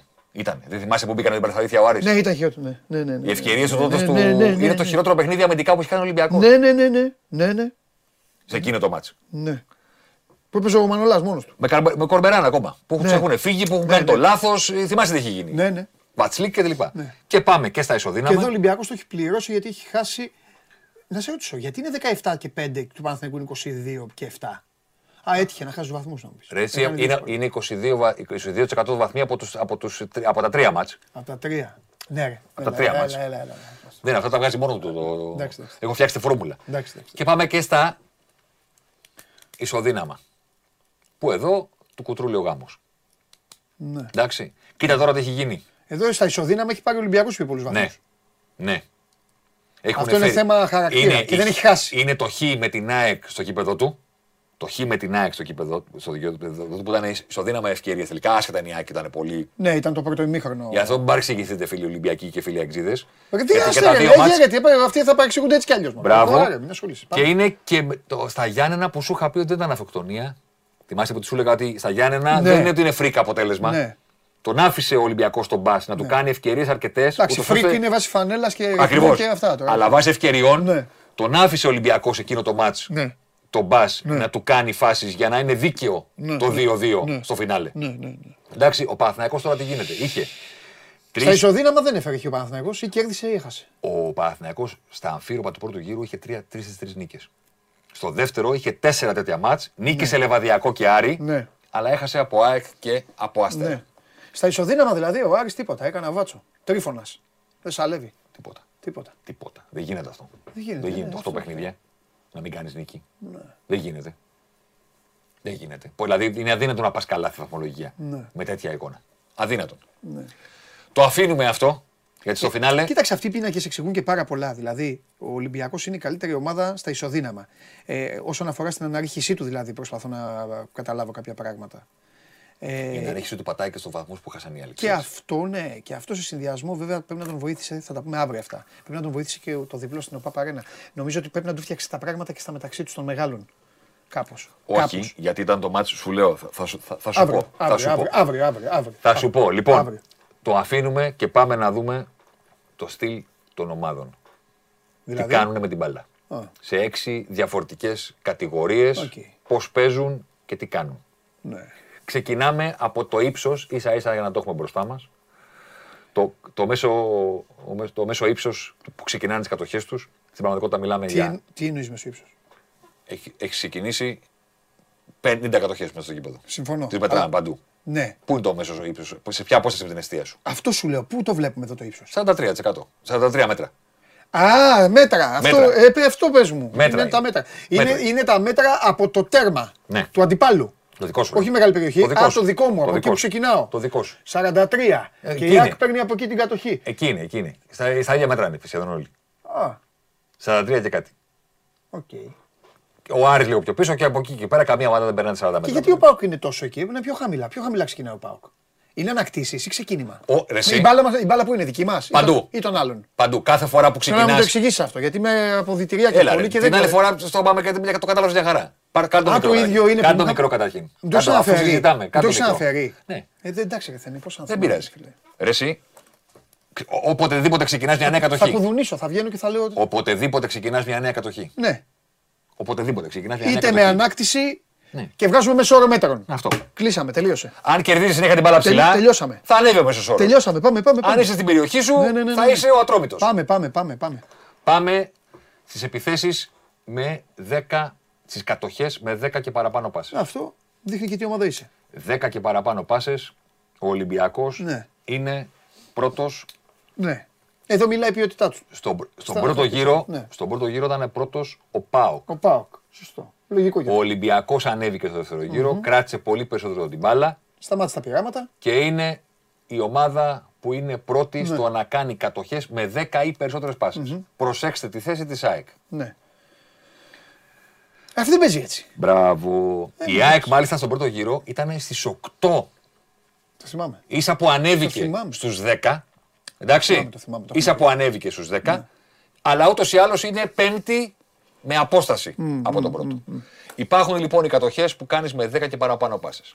Αλλά τι να το κάνω αν αυτές οι κατοχές δεν οδηγούν σε Κάτω, απειλή. ε, ε. Έχουμε λοιπόν τις επιθέσεις με build-up που είναι οι φορές που μια ομάδα αλλάζει 10 και παραπάνω πάσες Ναι. και φτάνει Ναι. ή σε τελική Ναι. ή στο να μπει στην περιοχή. Αυτό είναι κορυφαίο και αν δεν είναι πρώτη ομάδα που φαντάζομαι, Πάμε. θα έχει γίνει, θα είναι τέτοιο. Ολυμπιακός. Οκ. Ολυμπιακός. Σωστό. Ο Μακράν. Ολυμπιακός όμως δεν ήτανε. Ήταν. Έγινε. Ήταν. Ήτανε. Ήταν. Με build up. Ήταν. Ήτανε. Άρε, άρε, ο Εμβιλά και 10 Χουάνγκ. πάσες Ο και Εμβιλά και παραπάνω Χουάνγκ, ναι. και να φτάσουμε σε τελική ή σε ενέργεια στην αντίπαλη περιοχή. Να Σε μπούμε μέσα. ενέργεια, βέβαια. Να μπούμε μέσα. Θα την πάρω Μπακαμπού. Ο μοναδικός, η μοναδική ομάδα του πρωταθλήματος Ναι. που είναι πάνω από το 3 Ναι. είναι Ολυμπιακός. ο Ολυμπιακός. Ναι. Και δείτε ξανά πού βρίσκεται η ΑΕΚ. Όχι καν στους τέσσερις πρώτους. Η μοναδική που δεν περνάει ούτε τις δυο Είναι πιο κοντά στο βολο η ΑΕΚ από ότι είναι στον Ολυμπιακό. Ναι. Πάμε στις άμεσες επιθέσεις. Που σημαίνει η άμεση επίθεση, μεταφορά από κάτω από τη σέντρα, ναι. γρήγορα στην επίθεση. Ο Πάοκ έχει τους καλύτερους πάντως τέτοιος σε αυτά. Είναι μέσα εκεί σε όλα ψηλά. Μια χαρά ε, είναι. σε ένα τέτοιο. Αυτό. Μια χαρά είναι. Αυτό Πάμε που- τώρα στις άμεσες επιθέσεις. Ναι. Νάτι. Α, εντάξει, αυτό είναι. Αυτό είναι το παιχνίδι της. Ακριβώς. Αυτό είναι το παιχνίδι της. Ακριβώς. Και, και να Και καταλάβετε. βλέπετε που είναι Ολυμπιακός. Και ακριβώς. Είναι άλλη Όχι. ομάδα. Αφήστε τον Ολυμπιακό. Ποιος είναι ο δεύτερος, Ατρόμητος. Τρίτος, Λαμία. Πέμπτος, Όφη. Έκτος, Πας. Ναι. Αυτό Λογικό είναι, λογικό είναι. το κάνουν οι άλλες ομάδες. Ναι, ναι. Η ΑΕΚ είναι η μοναδική μεγάλη ομάδα Ναι. που όχι μόνο το κάνει, δεν είναι πρώτη με 1,8. Ναι. Είναι πρώτη με ένα μέσο όρο που Ναι. δεν υπάρχει σε καμία άλλη ομάδα του πρωταθλήματος. Ναι. Και επειδή έχω και τα στοιχεία, ούτε τα προηγούμενα χρόνια. Ούτε τα προηγούμενα χρόνια έχει ξαναβρεθεί η ομάδα με τέτοιο μέσο όρο στο άμεσο παιχνίδι. Ναι. Είναι η ΑΕΚ του Αλμίδα. Να δούμε που καταλήγουν όλα αυτά. Καταλήγουν ότι ο Ολυμπιακός έχει Περίμενε. καταστραφεί από την άμυνά του. Περίμενε, έχουμε να φτάσουμε εκεί. Έχουμε να φτάσουμε εκεί. Περίμενε. Ναι. Λες να μη σου έχω άμυνα. Ε, καλά, δεν γίνεται να μην μου έχεις. Ένα, ο Ολυμπιακός έχει καταστραφεί από την άμυνά Κάτσε, του. ρε, μη Δύο, δα- ο Πάοκ είναι ο πιο σταθερός από όλους. Πάμε παρακάτω. Να δούμε που καταλήγει το στυλ παιχνιδιού. Ενέργεια στην αντίπαλη περιοχή. Μπαίνεις Ναι. στην αντίπαλη περιοχή. Ναι, Ο Ολυμπιακός λοιπόν, Ναι. π.χ. Ναι. είναι τέταρτος. ναι. Για το στυλ παιχνιδιού του θα έπρεπε, θα έπρεπε να είναι λίγο παραπάνω. Λέω. Μμ, ναι. Γιατί αυτός είναι κάτι που κυκλοφορεί την μπαλά. Ναι. Αυτός φτάνει σε απειλή. Ναι. ναι, αλλά εδώ όμως. Είναι γιατί σου λέω θα βάζουμε και τα γεγονότα Ναι. δίπλα. Εδώ όμως ο Ολυμπιακός κουβαλάει και το δίδυμο, το, συγγνώμη, το δίμηνο με τον Ντε Λα Φουέντε, τον Μπάουλερ, το έτσι, το Γιουβέτσι. Οκ. Ε, Ρε, προσπαθούμε να εξηγήσουμε κιόλας. οκ. Ο Παναθηναϊκός τώρα είναι καλά ή δεν είναι από όλα αυτά; Ο Παναθηναϊκός στις ενέργειες είναι ανεβασμένος. Σε σχέση με τον πρώτο γύρο. Ναι. Καλά, το νούμερο της ΑΕΚ είναι πρωτοφανές. Καλά Δεν στην έχει ΑΕΚ. ξαναγίνει στο Ναι, ελληνικό ποδόσφαιρο ναι. από το 19 που μετράει η Opta, δεν έχει ξαναγίνει 30. Συμφωνώ. Εντάξει. Γιατί η ΑΕΚ αποδεικνύει ότι κάνει άμεση επίθεση Αλλά- και σου έρχεται. Και, και, και σε κρατάει εκεί. Εκεί και σε κρατάει εκεί. Εδώ να Βε- πούμε και κάτι άλλο. Ε. Ναι. Μετράνε και τα στημένα Α, στις ενέργειες στην αντίπαλη περιοχή. Μετράνε και τα στημένα. Δηλαδή, άμα γίνει σέντρα κεφαλιά, μονομαχία, ναι, μετράει. ναι, ναι, ναι. Είναι πόσο έχεις τον αντίπαλο εκεί με λίγα λόγια. Με όλους τους τρόπους. ναι. Του Ολυμπιακού το νούμερο θα έπρεπε να είναι, Μεγαλύτερο. θα έπρεπε να είναι μεγαλύτερο. Ναι, ναι, ναι. Και πάμε και στις μεγάλες ευκαιρίες. ναι. Και εδώ έχουμε την ΑΕΚ στους 56, ο ΠΑΟΚ στους, στο δεκαδικό Οκ. κερδίζει τον Ολυμπιακό. Ανέβηκαν όμως νομίζω αυτοί και οι δύο. Ε. Ο Ολυμπιακός στον πρώτο γύρο είχε 20 Αυτό πήγα να σου πω. και έκανε 27 στο δεύτερο, στα ίδια παιχνίδια. Ο ΠΑΟΚ στον πρώτο γύρο είχε 21 μεγάλες ευκαιρίες, έκανε και αυτός 27 για να ανέβει. Δεν είναι καλό για τον Παναθηναϊκό Ναι. ότι είναι. που Τον είδαμε στην επίθεση. Ότι είναι τέταρτος. Ότι είναι στις ίδιες μεγάλες ευκαιρίες Το ατρόμητο. με τον Άρη και με τον Ατρόμητο. Ο Δε Παναθηναϊκός στον πρώτο γύρο έχει και αυτός 20. Και στο δεύτερο έχει κάνει μόνο 16. 16, ε, δηλαδή πολύ χαμηλό. Καλά, φάνηκε αυτό. Ο Παναθηναϊκός έπεσε. Ζορίστηκε. Ε, Έπεσε, έπεσε στη βαθμολογία. Ζορίστηκε. Έπεσε η εικόνα του. Κάνε το μικρό. Αυτές είναι οι ομάδες με την μπάλα, έξι κατηγορίες. Okay. Πάμε να δούμε τώρα τι κάνουν χωρίς την μπάλα.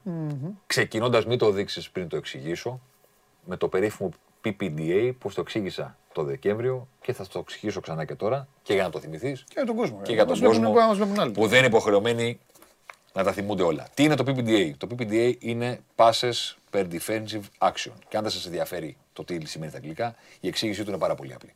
Κάθισαν οι άνθρωποι που τα φτιάχνουν όλα αυτά και σκέφτηκαν πώς θα μετράμε, ρε παιδί μου, την πίεση ψηλά στο γήπεδο.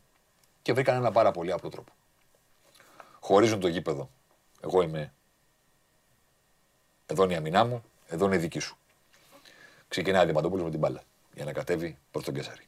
Χωρίζουμε το γήπεδο στο κέντρο και λέμε ότι όλο αυτό το πράγμα το κομμάτι είναι δικό σου. Είναι δική σου περιοχή. Πόσες πάσες σε αφήνω να αλλάξεις όταν ανεβαίνει στο γήπεδο μέχρι να παρέμβω με μια αμυντική ενέργεια; Αμυντική ενέργεια μπορεί να είναι μονομαχία, τάκλιν, κλέψιμο, ακόμα και φάουλ. Τζαρτζάρισμα. Όχι έξω από την περιοχή μου, πόσο σε αφήνω να κυκλοφορεί την μπαλά. Ξεκινάει από την άμυνα. Ή έχεις κερδίσει φάουλ, ή εκτελείς offside, ή εκτελεί ατρομοφύλακα. Πάσα. Πόσες πάσες αφήνω να αλλάξεις μέχρι να παρέμβω αμυντικά. Όσο λιγότερες πάσες σου επιτρέπω, τόσο πιο πολύ πιέζω ψηλά στο γήπεδο. Με λίγα λόγια, η κάρτα που θα δούμε, το καλό νούμερο είναι το χαμηλό νούμερο. Ναι, εννοείται. Οι Είναι λίγες αυτό, πάσες. Οι λίγες πάσες που επιτρέπεις στην ανάπτυξη του αντιπάλου. Μπορεί μετά στην περιοχή σου απ' έξω να τον αφήνεις. Λέω εγώ ένα παράδειγμα. Μπορεί. Αυτό μετράει ψηλά τι γίνεται στο γήπεδο. Τέλειο. Και θα δούμε την ομάδα και, το, και δίπλα τον αριθμό που επιτρέπει ή τον αριθμό που τις κάνουν. Τον αριθμό που επιτρέπει. Που επιτρέπει. Τις Τέλεια. πάσει που επιτρέπει Τέλεια. στον αντίπαλο μέχρι να κάνει Ωραία. φάουλ. Πάμε. PPDA. Για πρώτη φορά στην Ελλάδα. Αυτή είναι η ΑΕΚ και αυτή είναι η υπόλοιπη. Το νούμερο της ΑΕΚ είναι με μία λέξη εξωφρενικό. Τις προηγούμενες τρεις πλήρεις σεζόν του ελληνικού πρωταθλήματος, το ρεκόρ ήταν 8,5 από τον καλό Ολυμπιακό του Πέδρο Μαρτίνς. του Μπουχαλάκης, Καμαρά, Γκυγέρμε πέρσι. και. Όχι, σου λέω παίκτες. Από τον καλό Ολυμπιακό και τέτοιοι. την προ προηγούμενη σεζόν. Ναι. Ήταν το, κα- η καλύτερη επίδοση πρες Ναι. που είχε ποτέ ομάδα στην Ελλάδα από το 19, τέσσερα πρωταθλήματα δηλαδή που μετράει η όπτα, Ναι, ναι, ναι. ήταν το 8,5, το οποίο είναι εξαιρετικό. Η ΑΕΚ το συνέτριψε. Ναι. Και Με την πίεσή της. ο- στον πρώτο γύρο ο μέσος όρος της ήταν 8,6. Ανέβηκε ακόμα περισσότερο Ναι. στο δεύτερο γύρο. Ρε φίλε, θα σου πω κάτι. Μπράβο στον Παναθηναϊκό. Δεν του το είχα. Ναι. Δεν τον διάβαζα έτσι τον Παναθηναϊκό. Ο Ολυμπιακός από Δεν τα- τον διάβαζα ότι ο Σπόρα, ο, Μα- ο Παλάσιος, ο Μπερνάρ και όλα αυτά κάνουν όλα αυτά. Δηλαδή και Δεν αφήνει. ανεβαίνει τόσο πολύ ο Κουρμπέλης προφανώς. Δεν αφήνει. Δεν αφήνει. Ναι. Είναι κα- Είναι καλά οργανωμένος ο Παναθηναϊκός. Ναι, ναι, ναι. Δεν είναι ότι Ναι. έχει πολλά τρεξίματα, είναι πολύ καλά Ναι. οργανωμένος. στο Του γήπεδο. Πάοκ είναι δικαιολογημένο γιατί μπήκαν οι πιτσιρικάδες Εντάξει, μέσα. Μπήκε οι ο πιτσιρικάς, διαφορές τώρα Παναθηναϊκού μαρκάρει για Πάοκ τρεις. Ολυμπιακού είναι μικρές. Ναι. Εντάξει. Κοίτα και ο Ολυμπιακός βελτιωμένος είναι, δεν το κάνει τόσο. Ε, Ο Ολυμπια- Πόσο ήτανε; Ο Ολυμπιακός ήταν 11,7 στο Ε, δεύτερο ε, γύρο. αυτό σου λέω, ναι. Βελτιω... Κοίτα, ο Ολυμπιακό Ολυμπιακός είναι η πιο βελτιωμένη ομάδα Μαζί με τον Πάοκ. με τον Πάοκ. Μαζί Οκ. με τον ΠΑΟΚ. Ναι, μέχρι τώρα δηλαδή αυτό, αυτά διαβάζω. Μαζί Αυτά με τον βλέπω. Πάοκ στο δεύτερο γύρο. Ναι, για δεύτερο. Ναι, ναι, ναι. Πάμε.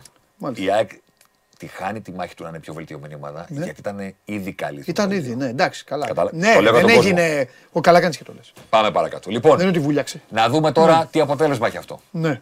Πάμε. Πάσες που επιτρέπουν, ε, κατοχές που επιτρέπουν με 10 και πλέον πάσες. Η ΑΕΚ σπάει τα κοντέρ. Στο πόσες φορές αφήνει τον αντίπαλο να αλλάξει 10 πάσες. 10 πάσες, ρε παιδί μου. 10 πάσες. Άρη, Άρη. Πρόσεχε τώρα να δούμε κάτι. Κοίτα. Κοίτα, κοίτα. Κοίτα. Άρης Παναθηναϊκός ΠΑΟΚ είναι κοντινοί. Ε. Δεν έχουν σχέση με την ΑΕΚ. Ναι. Αλλά μεταξύ τους είναι οκ. Ναι. Κοίτα το 5,8 του Ολυμπιακού. Ναι. Ο Ολυμπιακός σε αφήνει. Για τα δεδομένα του πάντα μιλάμε. Ε, δεν παίζει πια την μπάλα που να παίζει. αλλάξεις 10 και πλέον πάσει. Περιμένει πιο κάτω. Αλλά πρόσεχε τι γίνεται τώρα. Πάμε στην επόμενη κάρτα που είναι οι φορές που μια ομάδα φτάνει σε επίθεση Ναι. με 10 και πλέον πάσες. Κοίτα ο Ολυμπιακός. Ναι, μα ε, κοίταξε. Ε, περιμένει λίγο πιο κάτω ο Ολυμπιακός. Αυτό. Περιμένει στον... Δεν είναι ότι είναι εύκολο. Περιμένει ο Χουάνγκ εκεί Ναι. ο, να σε δαγκώσει. Δεν είναι ότι είναι εύκολο Ναι, ναι, ναι, ναι. να αλλάξεις Δεν 10 πας. πάσε και να φτάσεις στην περιοχή του Ολυμπιακού. Ναι. Σε αφήνει να Μα τις και, για, αλλάξεις. μα και γι' αυτό τον Ολυμπιακό δεν τον έβλαψαν με τις πάσες. Τον έβλαψαν με τις μεγάλες πάσει στην αμυνά του. Δεν ξέρω αυτό που Και φέρνει. Αν γενικά, φαίνεται και κάπου. γενικά με όποιο τρόπο που η μπάλα πηγαίνει στην περιοχή του. εκεί. Α, έτσι, έτσι. μπράβο. Ενώ δεν πηγαίνει συχνά. Ω, ναι, ναι. Ενώ δεν πηγαίνει Ναι, συχνά. ναι. Πάμε στις άμεσες Τα στόπερ του, επιθέσει. βαράνε τα στόπερ του. Πάμε στις άμεσες επιθέσεις που δέχονται οι ομάδες.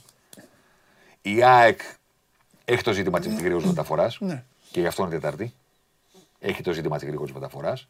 Και πάμε στις ενέργειες στη μεγάλη περιοχή που δέχονται οι Ο ομάδες. Βόλος πρέπει πάντως να πω κάτι για τον Βόλο. Θέλω να πω ότι κουβαλάει, κουβαλάει όλες αυτές τα ντόρτια και τις πεντάρο εξάρες όπου είχε πάρει του μεγάλους. Δηλαδή οι αριθμοί του Εγώ τι να Βόλου. κάνω; Οι αριθμοί του Βόλου. Εγώ τι να κάνω τώρα; Τίποτα. Αλλά Να θέλω, κάτσω να βγάλω τα μάτια μου να βγάλω μέσα όρο του βόλου. οφείλω, χωρίς να το, μεγάλω. οφείλω να το πω για ένα και μόνο λόγο. Γιατί μπορεί να βλέπουν είτε βολιώτες είτε εξοβολιώτες και να λένε Ρε, αυτοί πώς είναι στα playoff. Πρέπει να το πούμε αυτό. Ότι ο Βόλος διέλυσε τα μαθηματικά με, τα- με όλα αυτά. Πάμε, Πάμε. στις ενέργειες στη μεγάλη περιοχή που δέχονται οι ομάδες.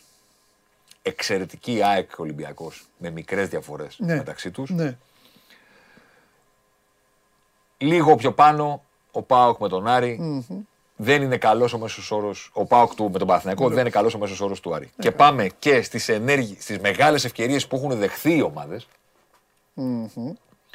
Ο Παναθηναϊκός ήταν πρώτος και πέρυσι. Δεύτερη συνεχόμενη χρονιά- πρωτιά του, Ιβα- του Ιβάν. Μπράβο του.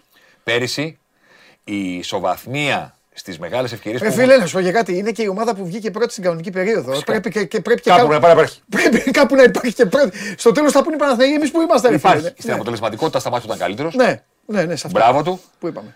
Πέρυσι ο Παναθηναϊκός ήταν στην ισοβαθμία με τον Ολυμπιακό. Ναι. Οι ομάδες που δέχθηκαν τις λιγότερες μεγάλες ευκαιρίες με 14. Ναι, το φτιάξα ακόμη περισσότερο. Και το έφτασε στο 11. Όμως. Ο Ολυμπιακός το διπλασίασε. Περίμενε, Ότι- περίμενε, περίμενε. Θα- Εδώ είναι η κάρτα έχει ζουμί. Ναι. Άσε με να τα πω. Για ρίχτα. Στον πρώτο γύρο ο Παναθηναϊκός είχε δεχτεί 4. Δεν γινόταν να το κρατήσει βέβαια. Είναι τεράστιο νούμερο. Εντάξει, ε, Τώρα έκανε 7 μετά. Μπράβο.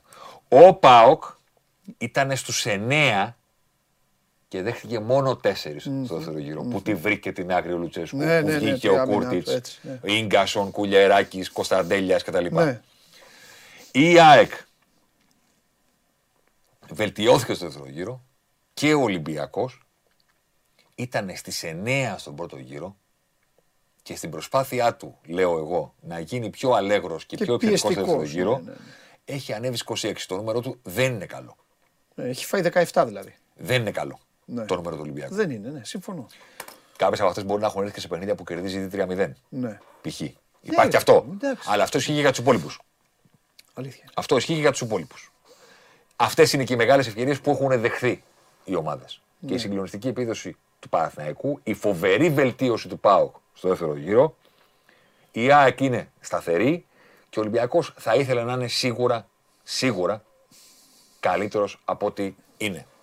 Μάζεψε το για να πάμε και στους παίχτες. Για να πάμε στους παίχτες και να δούμε, όπως κάναμε και στον πρώτο γύρο, πράγματα τα οποία δεν τα είχαμε ξαναδεί ποτέ στην Ελλάδα. Ωραία. Γιατί είδα και το βίντεο σου λέω και θυμήθηκα τι λέγαμε.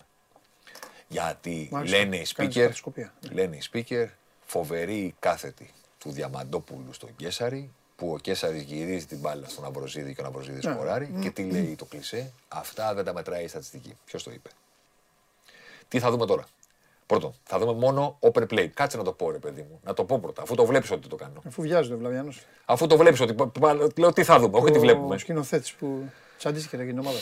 Για πάμε. Πάμε, λέγε, λέγε, λέγε. Το, το βγάλανε. Δεν φαίνεται. Πάμε μόνο για open play.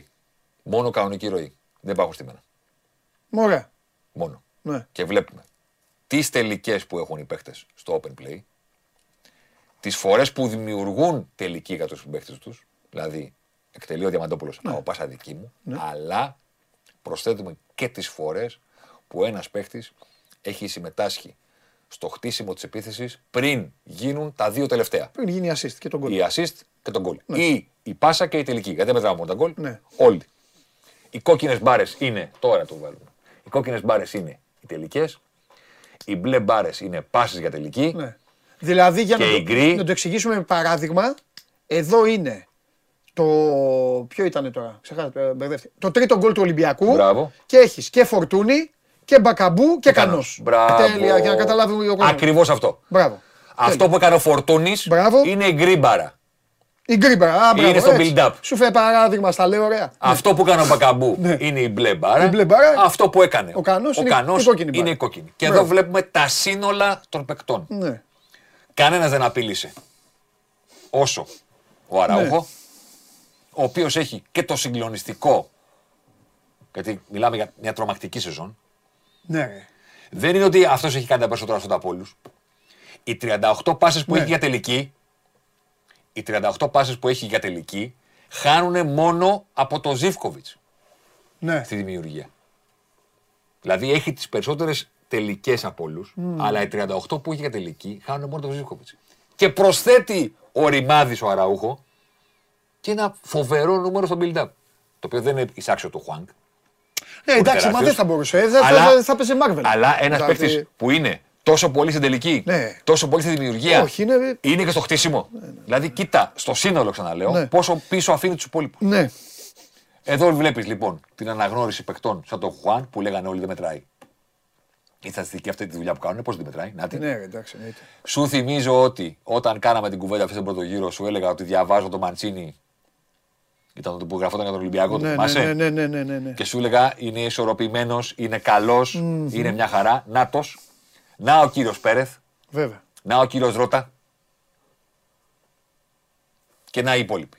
Όμως, κάτω λίγο μικρό, επειδή δεν έχουν παίξει όλοι το ίδιο, και κάποιος παίκτης έχει χάσει 5-6 μάτς. Εντάξει, κοίταξε, η αλήθεια όμως είναι ότι μισό λεπτό. Δεν έχω μισό παίξει λεπτό, το ίδιο. Θέμη μου, όλοι αυτοί. Κατσίνοβιτς, εντάξει, αυτός έχασε γιατί χτύπησε λίγο. Ματέο, Νάριζη. Εντάξει, δεν είναι. Ναι, είναι, αλλά είναι ε, Δεν είναι ο Χάμε εδώ. Αυτό λέω, όχι. Ε, Λέω για αυτούς που είναι. Αυτό λέω που είναι, έχουν. Ναι, αλλά αδικούνται οι Λίγο. παίκτες που έχουν χάσει παιχνίδια. Α, καλά. Οπότε πέρα από το σύνολο Ναι. έχουμε και το ανά 90 Γιατί και λεπτά. ο Κωνσταντέλιας δεν έχει παίξει το ίδιο με αυτούς. Και αυτός θα δει. Ναι. Ανά 90 λεπτά λοιπόν, Ναι. πάμε να δούμε την ίδια κάρτα ακριβώς, αλλά το τι κάνουν ανά 90 λεπτά ώστε να μπορούμε να το συγκρίνουμε ίσο προς ίσο και να μην παίζει ρόλο Ναι. Αυτό αν πήγα να έπαιξε πω. τρία μάτς παραπάνω. Ίσως είναι και πιο τίμιο. Φυσικά είναι πιο τίμιο. πιο τίμιο. Αλλά βάζουμε το σύνολο. γιατί καλά κάνουμε. Επιβραβεύεται αυτός που έπαιξε πολύ. Εννοείται. Τι φταίει και αυτός άμα είναι καλός παίκτης και τον βάζει ο προπονητής; Ή δεν είχε τραυματισμού. Ή το δεν είχε. Ναι, ναι, ναι. ναι, ναι. Και να δούμε το, τους μέσους όρους στο ίδιο ακριβώς πράγμα. Τώρα μπορεί να το κάνει γρήγορα, να το κάνεις. Πάμε. Λοιπόν. Και πάλι ψηλά ο Ραούχο. Απλώς όχι με τόσο μεγάλη διαφορά από τους υπόλοιπους. Ο Καραφλοβέλο. Ναι. Άμραμπατ, να ο κύριος Χάμες. Να ο κύριος Χάμες. Ναι. Και πολύ ισορροπημένος. 2,1 τελικές, 1,6 ευκαιρίες, 2,2 στο build-up. Ναι. Εγώ θα ήθελα το Χάμες να εκτελεί περισσότερο, αλλά αυτό είναι δικό μου θέμα. Να ο Λιβάη Γκαρσία. Κοίτα τι είναι αυτό που κάνει ο Αραούχο. Βλέπεις; Δηλαδή ο Αραούχο με τον Λιβάη Γκαρσία έχουν τις ίδιες τελικές ένα παιχνίδι, 3,4. Αλλά πόσο περισσότερο προσφέρει ο Αραούχο στα υπόλοιπα. Να ο Μαντσίνη, να ο Κωνσταντέλιας 19 χρόνων, Ναι. να το build-up του Ρότα που κανένας δεν μπορεί να το περίμενε. Ναι. Που κανένας δεν το περίμενε. Ρε, εσύ ο Πέρεθ γιατί βγήκε; Ο Πέρεθ βγήκε γιατί στους μέσους όρου. Αφού παίζει. Ναι, στους μέσους όρους έχει τεράστιο νούμερο στο build-up, αλλά δεν έχει σουτ και τελική. Α, σωστά. Οπότε, Οπότε δεν του αρκεί για να μείνει ψηλά. Ναι, ναι. Τον, τον φάγανε οι υπόλοιποι. Ναι, ναι. Δηλαδή, εδώ είναι οι 11 πρώτοι. Φέρνουν δεκάδα. ναι, ναι. Ε, Μην νομίζεις ότι θα είναι στο 20 ο Πέρεθ. Κάπου Ναι. θα είναι 12-13. Άμα θες να, το- να το ανοίξω το αρχείο, να σου πω που είναι. Όχι, ρε παιδί μου, όχι. Αυτοί είναι οι παίχτες κατά μέσο όρο που όταν βλέπετε ένα παιχνίδι του ελληνικού πρωταθλήματος Ναι. είναι πιο πιθανό από τα πόδια τους με αυτούς τους τρεις τρόπους Ναι. να δείτε την ομάδα να κάνει μία τελική. Ναι. Όμως, κάτω μικρό. Δεν είναι όλε οι τελικές ίδιες. Εμείς οι δύο μπορούμε να συνεργαστούμε για να σουτάρει ο Ναυαρζίδη από τη γωνία της περιοχής στο γάμο του Καραγκιόζη. Σωστό. Και μπορεί να συνεργαστούμε όπως συνεργάστηκαν ο- οι παίχτε που είπες Ναι. για να σουτάρει ο Κανός από, τη μεγάλη- από τη μικρή περιοχή. Οπότε τι κάνουμε; Μαζεύουμε το πόσο απειλητικές ήταν αυτές οι τελικές με τα expected goals που συμμετείχες. Προσθέτουμε τον τρόπο που συμμετείχες, τελική, πάσα για τελική, build up, τα ενώνουμε και λέμε. Βλέπω ένα παιχνίδι ελληνικού πρωταθλήματος. Από ποιανού τα πόδια είναι πιο πιθανό να δω να μπαίνει ένα γκολ από τη συμμετοχή του με έναν από τους τρεις τρόπους. Ποιος παίζοντας βοηθάει την ομάδα του με τους τρεις τρόπους να έχει τις μεγαλύτερες πιθανότητες να βάλει γκολ. Expected goals change είναι αυτό. Ο Λιβέα Γκαρσία. Και ο Μπακαμπού, ο φίλος μου. Πάμε. Νάτος. Ε, βέβαια. Ε, Αυτός βέβαια. που δεν είναι πουθενά σε όλα τα Σκηνοθέτη, υπόλοιπα. σκηνοθέτη τι έγινε; Ναι. Αυτός που δεν είναι πουθενά σε Ο όλα τα Χωριανόπουλο υπόλοιπα. φέρτε. Ναι, για πες. Γιατί έχει παίξει λίγο. Ναι, Δεν έχει πολλές τελικές. ναι. Και δεν, είναι, δεν μπορεί να, να πιάσει τους μέσους όρους των άλλων στη συμμετοχή. Έχει τόσο καλές ευκαιρίες Ναι, που μόνο και με αυτές ναι. καταφέρνει στους δεκαδικούς. Κοίτα, Ναι, εντάξει. στους δεκαδικούς είναι. Ναι. Είναι η μπάρα του λίγο μπροστά. Άμα, άμα έβαζα 0,67 ακόμα κάτι, θα βλέπατε ότι είναι στους δεκαδικούς. Ναι. Τους παίρνει στο κάγκελο ο Μπακαμπού που μπορεί να μην έχει. Ω, θα προσθέσω εγώ όμως. Τι; Ότι ο Κωνσταντέλιας έχει μία χώρα και εμάς μπροστάριδες μαζί του. Ο Αραούχο έχει μία ομάδα και μία χώρα που τον αποθεώνει για όλα αυτά που κάνει. Ο Γκατσίνοβιτ το ίδιο. Με το σπαθί του θέλω να πω όλα τα παιδιά. Και ο Κακομίρη αυτός, ρε φίλε, έχει περάσει από χίλια κύματα αμφισβήτησης και Στον είναι είχα, πρώτος. στον είχα πρώτο και στον πρώτο γύρο. Ε, βέβαια. Και έβαλε τα γέλια στο βίντεο. Ναι, Δεν ναι, θα το εγώ θυμάσαι. γελάω για τον αποθεώνω και με κοροϊδεύουν γι' αυτό. Μια χαρά είναι ο Μπακαμπού και στη Μαρσέη τα έκανε αυτά. Λι- Λοιπόν, εγώ το λέω και για τους φίλους του Ολυμπιακού που είναι γκρινιάριδες. Ε, καλά, που καλά. λένε τώρα να καλύψω τον Μπακαμπού που Ναι. πήγε πρώτη θέση του σκόρερ. Α, όχι, καλά, εντάξει. όχι, φίλε. Πες να βλέπουν άλλους. Βάλε να δεις το βίντεο Ε, μας βρήκαν. της ίδιας ανάλυσης από τον πρώτο γύρο Ναι. που είπαμε ότι ο Μπακαμπού είναι πρώτος. Που είπαμε ότι ο Χάμες Ροντρίγκες έρχεται. Που τον βάλαμε στην κουβέντα τον Μπακαμπού πριν βγει πρώτος σκόρερ. Ο Μπιέλ τι κάνει, και εσύ και τον Μπιέλ. Ναι. Πού με χώθηκε ο Μπιέλ. Ναι, γιατί, γιατί έχει και Εντάξει, συμμετοχή. έχει βάλει έχει- για την γκολ ο Μπιέλ όμως και σημαντικά. Έχει, έχει και τις τελικές. Ναι, ναι, ναι. Και, και, και ο Μπιέλ θα ήθελε να εκτελεί περισσότερο. Το Ναι. θεωρώ.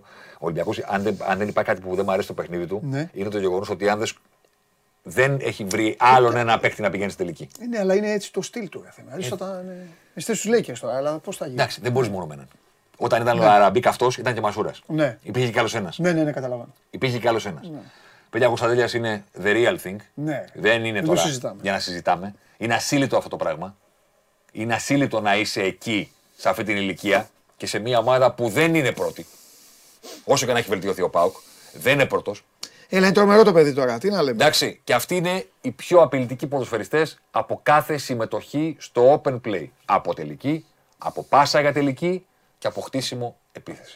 Όταν λοιπόν, εγώ θέλω να πω και κάτι άλλο, γιατί λέμε, λέμε για την ΑΕΚ ότι αξίζει, ότι κάνει, ότι ράνει και ε, ορισμένοι παραπονιούνται. Όταν λοιπόν είναι τόσο ψηλά συνέχεια, πακέτο, τρεις παίκτες. Τέσσερις. Ναι, ε, Πίνεδα, Άμπραμπατ, ναι, ε, Γκατσίνοβιτ. Ε, ναι, ναι, έτσι δικαιολογούνται κιόλα. Αφού σε όλους τους πίνακες βλέπετε, υπάρχει πάντα μια τριάδα. Ένα πακετάκι η ΑΕΚ, παπ ψηλά. 2-3-4, 1-2-3, 1-3-4. Να το ε. πω αλλιώς.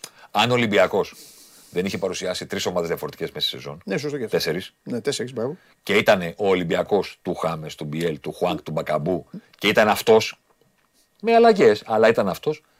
Είναι πάρα πολύ Θα ήταν- πιθανό ναι, ναι, ναι. ότι δεν θα είχε βγει μόνο ο Χάμε στον αφρό. Και να σου πω και κάτι άλλο. Μόλις ο Φορτούνης πιάσει το 50% των αγώνων, Θα τον εμφανίσεις. γιατί εγώ Ναι. πρέπει να βάλω το όριο και το όριο, ξέχασα να το πω, είναι τα 50, το 50% των λεπτών. Ναι. Ο Φορτούνης, σε πληροφορώ, είναι λίγο κάτω από το όριο ακόμα. Ναι. Πρέπει να παίξει και άλλα μερικά 90 λεπτά για να πιάσει το 50%. Πού νομίζω ότι είναι; Ε, ναι. Ε, εντάξει, λογικό. Εδώ, πάνω. Ναι, ναι. Τελικές, expected Ναι, goals. ναι, ναι. Κανείς δεν φτιάχνει με, με μεγαλύτερη. Τα τελευταία τέσσερα χρόνια, κανένας δεν φτιάχνει με μεγαλύτερη ευκολία μεγάλες ευκαιρίες για τους συμπαίκτες του από τον Κώστα Φορτούνη. Ναι. Τι να κάνουμε τώρα; Ε, τίποτα να κάνουμε. Όχι, θέλω να πω, γίνεται κουβέντα, κάνει, δεν κάνει το συμβόλαιο, αυτό και εκείνο και το άλλο. Καταλαβαίνετε τι θέλω να πω. Ναι. Εγώ μιλάω για το χορτάρι μόνο. Ναι, ναι, εννοείται. Άλλα. Τι να κάνουμε τώρα; Είναι. Να το έχεις. Τι να κάνουμε τώρα. Ε, μην το συζητάμε. Το ότι δεν έχει παίξει πολύ, ώστε να είναι πολύ μεγάλα τα νούμερά του, κουτουλού κουτουλού, είναι μια άλλη κουβέντα. Αν βγάλεις τους μέσους όρους από το 19 μέχρι το 23, τέσσερα πρωταθλήματα ολόκληρα, γιατί τελείωσε η κανονική περίοδος, μεγαλύτερη ευκολία στο να φτιάχνει μεγάλες ευκαιρίες για τους συμπαίκτες του. Στο open play, κανένας παίκτης δεν την έχει παραπάνω από το Fortuny. Τι να κάνουμε. Δεν τον βλέπετε στους πίνακες γιατί δεν έχει πιάσει το 50%. Σι- Εκεί πέρα που είδαμε το Χάμες, το, δικής του, το δικό του tab ανά 90 λεπτά τελικές, δημιουργία τελικής και build-up, άμα δεις το φορτούνι, Ε, τι, θα δω θα πεις. τι να πω; Γιατί είναι ίδιο. ίδιο είναι; ίδιο. Α, νόμιζα ότι θα είναι πιο πολύ. Με μικρές διαφορές. Α. ίδιο. Όχι, άλλο πράγμα το θέμα. Ναι. Το θέμα δεν είναι αν είναι ίδιο. Το θέμα είναι αφού έχεις αυτόν τον παίχτη. Ναι. Καταλαβέ. Ναι, ε, εκείνη, εντάξει. εκείνη η κουβέντα. Και, ναι, άλλο θέμα. Εκείνη η κουβέντα. Ότι αυτά που κάνει το μεγάλο σου αστέρι, που παίρνεις τόσα λεφτά, υπάρχει παίχτης Ναι. που τα κάνει. Οπότε ξέρεις ποια είναι η διαχείριση, που μπαίνει στο συμβόλαιο, που παίρνεις το φόρ, που παίρνεις άλλο παίχτη. Ανοίγεις μια μεγάλη κουβέντα μετά. Την οποία θα την κάναμε καλύτερα, η αλήθεια είναι, αν ο Ολυμπιακός ήταν ομάδα του Μαρτίν. Εννοώ, αν είχε από την αρχή ένα ρόστερ, Ή του ένα Κορμπεράν. προπονητή. Κάποιου, κάποιου, κάποιου, κάποιου, του Διαμαντόπουλου. Α, καλά. Γιατί θα μπορούσαμε να κρίνουμε καλύτερα τους παίχτε. Ναι, ναι, ναι. Έχουν παίξει 42 ποδοσφαιριστές. ναι. Οι 30. Σωστό. Ξέρεις πόσοι παίχτε έχουν παίξει βασικοί στον Ολυμπιακό, έστω και ένα παιχνίδι φέτος πρωτάθλημα; 38. Δεν λέμε να μπαίνεις αλλαγή για 5 λεπτά, πώς έχει μπει ο Κασάμι, ξέρω εγώ, ε, τέτοιο. Βασικός. Έχουν παίξει 38 διαφορετικοί ποδοσφαιριστές βασικοί. Πώς να κρίνω τώρα εγώ μια ομάδα, τους μέσους όρους τους, τη δουλειά του Μίτσελ, τον Χάμες, τον. Ε, Κατάλαβες. Εγώ δεν σου- τα βράδια δεν σου λέω παίκτε Ναι. για γελάς. Ενώ ο Χουάνκ, ενώ ο Χουάνκ που ήρθε πιο νωρίς και παίζει από την αρχή, η ικανότητά του στο να χτίζει επιθέσεις για να τις τελειώνουν οι μπροστινοί φάνηκε την πρώτη μέρα. Και γι' αυτό είναι και ψηλά παντού και πιο σταθερός. Οι υπόλοιποι πήγε να φτιάξει τάδε μεσόρος. Ναι, ναι, ναι. ναι, ναι. Καταλαβαίνετε τι θέλω να Έτσι. πω. Απόλυτα. Θα κρίναμε και καλύτερα το Χάμες. Να Σωστά. λέγαμε, να λέγαμε αυτό είναι Ολυμπιακός, έτσι παίζει. Το BL. Ναι, Είναι- ναι, σίγουρα. Εντάξει, ε, Έχει φτάσει ο Ολυμπιακός μέχρι εδώ. Και δεν το έχει- γράφω και στο κείμενο. Ε, έφτασε, δηλαδή κάνει ανεφοδιασμό τώρα για να μπει στα playoff Ναι. και έχει φτάσει μέχρι εδώ με ένα αεροπλάνο που το έφτιαχνε την ώρα που πετούσε. ναι, ναι. Την ώρα που πετούσε. Θέμη είναι απλά τα πράγματα. Άμα γίνει, άμα γίνει στο τέλος και ο Ολυμπιακός πάρει το πρωτάθλημα, θα έχει γραφτεί ιστορία σε πάρα πολλά πράγματα. Σε πάρα πολλά. Και εκεί το μεγαλύτερο πρόβλημα δεν θα είναι του Ολυμπιακού, θα είναι των υπολείπων. Ε, το καταλαβαίνω πώς το λες. Το καταλαβαίνω πώς Δηλαδή θα. το καταλαβαίνω πώς το λες. Περισσότερο τη ΑΕΚ για μένα, γιατί έχουμε Ναι, πει. το ξέρεις, έχω πει. Ναι, ναι, είχαμε ναι, αυτή όχι, την όχι, κουβέντα. όχι, εγώ βάζω. Και σε αυτό που συζητάγαμε, εγώ βάζω και την ΑΕΚ μέσα. Δεν εννοώ μόνο τον Παναθηναϊκό. Έτσι όπως φτάσαμε. Όλους. Συμφωνώ. Όλους. Σε κάθε περίπτωση. Όλους. Τέλος πάντων. Άλλο. Αυτά που είπαμε, παιδιά, δεν είναι οι απόψεις μας. Είναι αυτά που έκαναν οι ομάδες μέσα στη σεζόν. Δεν είναι ψεύτικοι μεσαιόροι. Είναι αυτά που κάνουν οι παίχτε. Το βλέπετε. Το βλέπετε. Αυτός που βλέπετε στο γήπεδο ότι κάτι προσφέρει, υπάρχει και στου αριθμού. Πλέον α, τα δεδομένα των ε, εταιριών είναι τόσο αναλυτικά και τόσα πολλά και τόσο ποικίλα που δεν υπάρχει κάτι που να το χάνουν. Δηλαδή δεν έχει γκολ και assist ο Χουάνκ πολλές, αλλά τον βλέπετε. Θα τον δικαιώσουν οι αριθμοί για αυτό που κάνει στο χτίσμα των επιθέσεων. Ο Μπακαμπού δεν έχει πολλές τελικές, αλλά είναι τόσο καλές οι ευκαιρίες που βρίσκει, που ενώ δεν είναι σε κανένας στου προηγούμενους πίνακες, εμφανίζεται στο τέλος στους πιο απειλητικούς παίχτε. Τα βλέπουμε αυτά που κάνουν οι ομάδες. Οπότε μην εκνευρίζεστε ότι οι αριθμοί λένε ψέματα. Δεν λένε ψέματα, θα λένε τι κάνουν οι ομάδες. Όμως, αυτά έγραψαν και κάπως έτσι φτιάχτηκε το πρωτάθλημα των 26 αγωνιστικών Ε, εντάξει. και η βαθμολογία. Τώρα Αύριο. καταλαβαίνω αυτόν που θα πει. Ωραία όλα αυτά. Κατάλαβα τι έκανε η ομάδα μου φέτος. Ναι. Αλλά αδερφέ, τώρα έχουμε ντέρμπι. Οπότε όλα αυτά που μου δείξει πάνε περίπατο. Τι με ενδιαφέρει, τι κάναμε με build-up και με τέτοια Δεν είναι έτσι όταν όμως. παίζαμε με τους βόλους και τους ατρόμητους. Ε, αν δεν υπήρχαν οι βόλοι για δεν υπήρχε πρωτάθλημα. Ναι, αλλά τώρα θα παίξουμε μεταξύ μας. Γι' αυτό λοιπόν, αύριο μάλλον, γιατί ξέρεις εσύ τι έχω να κάνω το βράδυ, θα δούμε. Αν όχι αύριο, θα δούμε πότε θα γίνει. Θα γίνει το μεγάλο θέμα στο Sport 24 πριν τα playoff, γιατί αυτό πρέπει να δημοσιευτεί πριν. Το οποίο θα λέει: Αυτοί είναι οι μέσοι όροι Ολυμπιακού, Παναθηναϊκού, ΠΑΟΚ, ΑΕΚ και Άρη στο πρωτάθλημα. Αυτά κάνουν στα ντέρμπι. Οκ. Καλά, εμείς αύριο και να μην προλάβουμε αύριο και να γίνουν τα μάτια την Κυριακή, Δευτέρα τα πούμε. Δεν έχω πρόβλημα. Δεν με νοιάζει εμένα. Δεν έχω πρόβλημα. Δεν με ενδιαφέρει καθόλου. Εγώ πρέπει να το βγάλω στο Έτσι Sport. κι αλλιώς μετά έχει εθνική ομάδα. Εγώ πρέπει να το βγάλω στο Sport 24. Ναι, εντάξει, λογικό είναι. ε, Ε, λογικό πριν είναι. ξεκινήσει το Το παιχνίδι. καταλαβαίνω. Εντάξει, μου, γιατί θα το έχουμε αύριο. Γιατί, Θα έρθεις αύριο, εντάξει. γιατί υπάρχει πολύ ζουμί εκεί. Ναι. Να δεις μια ομάδα που λες πολύ ωραία είναι εδώ και τη βλέπεις στα ντέρμπι και είναι χάλια. Και λες, Α, παιδιά, αυτό πρέπει να το λύσετε. Κάτι αλλιώς δεν γίνεται. Για να δούμε λοιπόν τη ματιά στα ντέρμπι που έρχονται, θα δούμε. Είναι λίγα τα μάτσα, αλλά είναι αρκετά. Οκτώ παιχνίδια. Έχεις, Ότι- θα, έχεις την τετράδα να υποθέσω. Ε. Έχεις βάλει και τον Άρη μέσα; βάλει τον Άρη. Και τον Άρη, εντάξει. Το βόλο σαφέστατα όχι. Όχι. Γιατί θα τα χαλάσει. Έχω βάλει και τον Ναι, Άρη. εντάξει. Ακριβώς γιατί ο Βόλος πρέπει να τα χαλάσει. Αλλά δεν μπορώ να αφήσω τον Άρη έξω επειδή δεν πάει Όχι, για όχι, πρωτάθλημα. όχι, όχι, όχι, δεν το λέω Γιατί γι' αυτό. την Κυριακή ο Πάουκ δεν είναι ντέρμπι. Ναι. Δεν είναι ντέρμπι. Ναι, ναι, ναι, ναι, ναι, ίσα ίσα. Βεβαίως. Δεν γίνεται να το βγάλω έξω τον Άρη. Άσχετα αν Σε εκείνος, ρώτησα για να ξέρω. άσχετα αν εκείνος δεν πάει για κάτι. Ναι. Ο Πάοκ Α, όμως ε, Ευρώπη. έχει να δώσει ένα, ένα μάτς το οποίο είναι πάρα πολύ δύσκολο. Βέβαια. Οπότε πρέπει να δω τι κάνει ο Πάοκ σε αυτά τα παιχνίδια. Βεβαίως, βεβαίως. Ωραία. Αυτό είναι. Εντάξει. Θα τέλεια. δούμε 10 με, 12, με 15 κατηγορίες. Ό,τι είδατε μέχρι τώρα. Ό,τι είδατε μέχρι τώρα. Η ΑΕΚ μπαίνει στην περιοχή 30 φορές. Πόσες μπαίνουν στα ντέρμπι. Έτσι, σωστό. Στην περιοχή της ΑΕΚ μπαίνουν τόσες φορές. Πόσε μπαίνουν στα ντέρμπι; Ο παιδί μου δεν είναι. Ε, Τι κάνανε μεταξύ τους όλοι. Τόσο απλό. Μεταξύ είναι. τους για να δούμε τις δυνάμεις τους. Συγκλονιστικός. Σας χαιρετώ. Φοβερός, αύριο. Λοιπόν, αυτό ήταν. Περιμέναμε 26 αγωνιστικές για να το ζήσουμε. Τη μία αυτή η ωρίτσα με το Θέμη Κέσαρη. Είδατε τώρα το α, πεπραγμένα. Όσοι είστε πιστοί, φανατικοί ε, των αριθμών της στατιστικής, ε, τα ακολουθείτε και τα ρουφάτε με ευλάβεια. Όσοι έχετε τις ενστάσεις σας δεκτές, είναι απλά να σκέφτεστε ότι υπάρχει αυτό το κομμάτι το οποίο έχει μπει τα τελευταία χρόνια εντόνως στη ζωή των προπονητικών κέντρων ε, και των ε, ομάδων και καταδεικνύει κάποια πράγματα. Εδώ που τα λέμε, μέσα σε αυτά βάζουμε πάντα, σας το λέω, την καθημερινότητα, τον ανθρώπινο παράγοντα και όλα αυτά τα οποία πάντα υπάρχουν στο ποδόσφαιρο γιατί δεν είναι δίκαιο άθλημα. Το έχουμε ξαναπεί, το ποδόσφαιρο είναι όμορφο, γιατί εσείς μπορεί να παίζετε με μένα, να με πολιορκείτε, να μου αλλάζετε τα φώτα. Όλοι αυτοί οι αριθμοί με τους, τους οποίους τώρα είδατε εδώ και θαυμάσατε να συζητάμε με το Θέμη να είναι όλοι υπέρ σας, όλοι υπέρ σας και εγώ να αντέχω, να διώχνω, να έχετε δοκάρια, να πηγαίνει η μπαλαξιστά, να ξαναδιώχνω, να σας ρίχνω και δύο κλωτσιές, να αντέχω, να έχω φάει και πέντε κίτρινες και στο 91 να βγάζω και μια κόντρα, να πλασάρω και να πέφτετε κάτω ξερή και την επόμενη μέρα να λέτε ναι σιγά το Διαμαντόπουλο, τον Γκουρέλα που μας κέρδισε. Τι μένει σε αυτή την κουβέντα, στο τέλος, ότι ο Διαμαντόπουλος σας κέρδισε.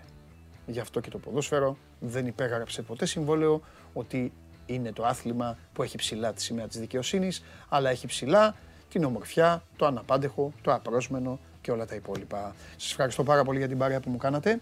Περάσαμε ωραία. Σήμερα δείτε ε, άφθονο μπάσκετ. Έχει άφθονη Ευρωλίγκα. Άφθονη, άφθονη Ευρωλίγκα. 8 η ώρα Ζαλγκύρης Ολυμπιακός.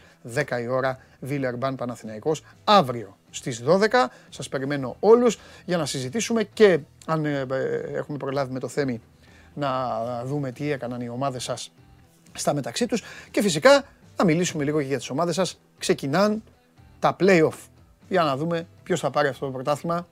Αύριο θα σας βάλω poll. Δεν θα σας βάλω poll ποιος θα κερδίσει. Αύριο θέλω να δω, πριν ξεκινήσει, το, πε- πριν ξεκινήσει η διαδικασία, θέλω να δω στα ίσια τι πιστεύετε. Το αυριανό poll λοιπόν θα είναι ποιος θα είναι ο πρωταθλητής αυτής της αγωνιστικής περίοδου. Ο πράσινος σκηνοθέτης θέλει να μιλήσει, να ψηφίσει από τώρα μου ζητάει. Ψήφισε. Εσύ ακλέβουμε, τι να πούμε.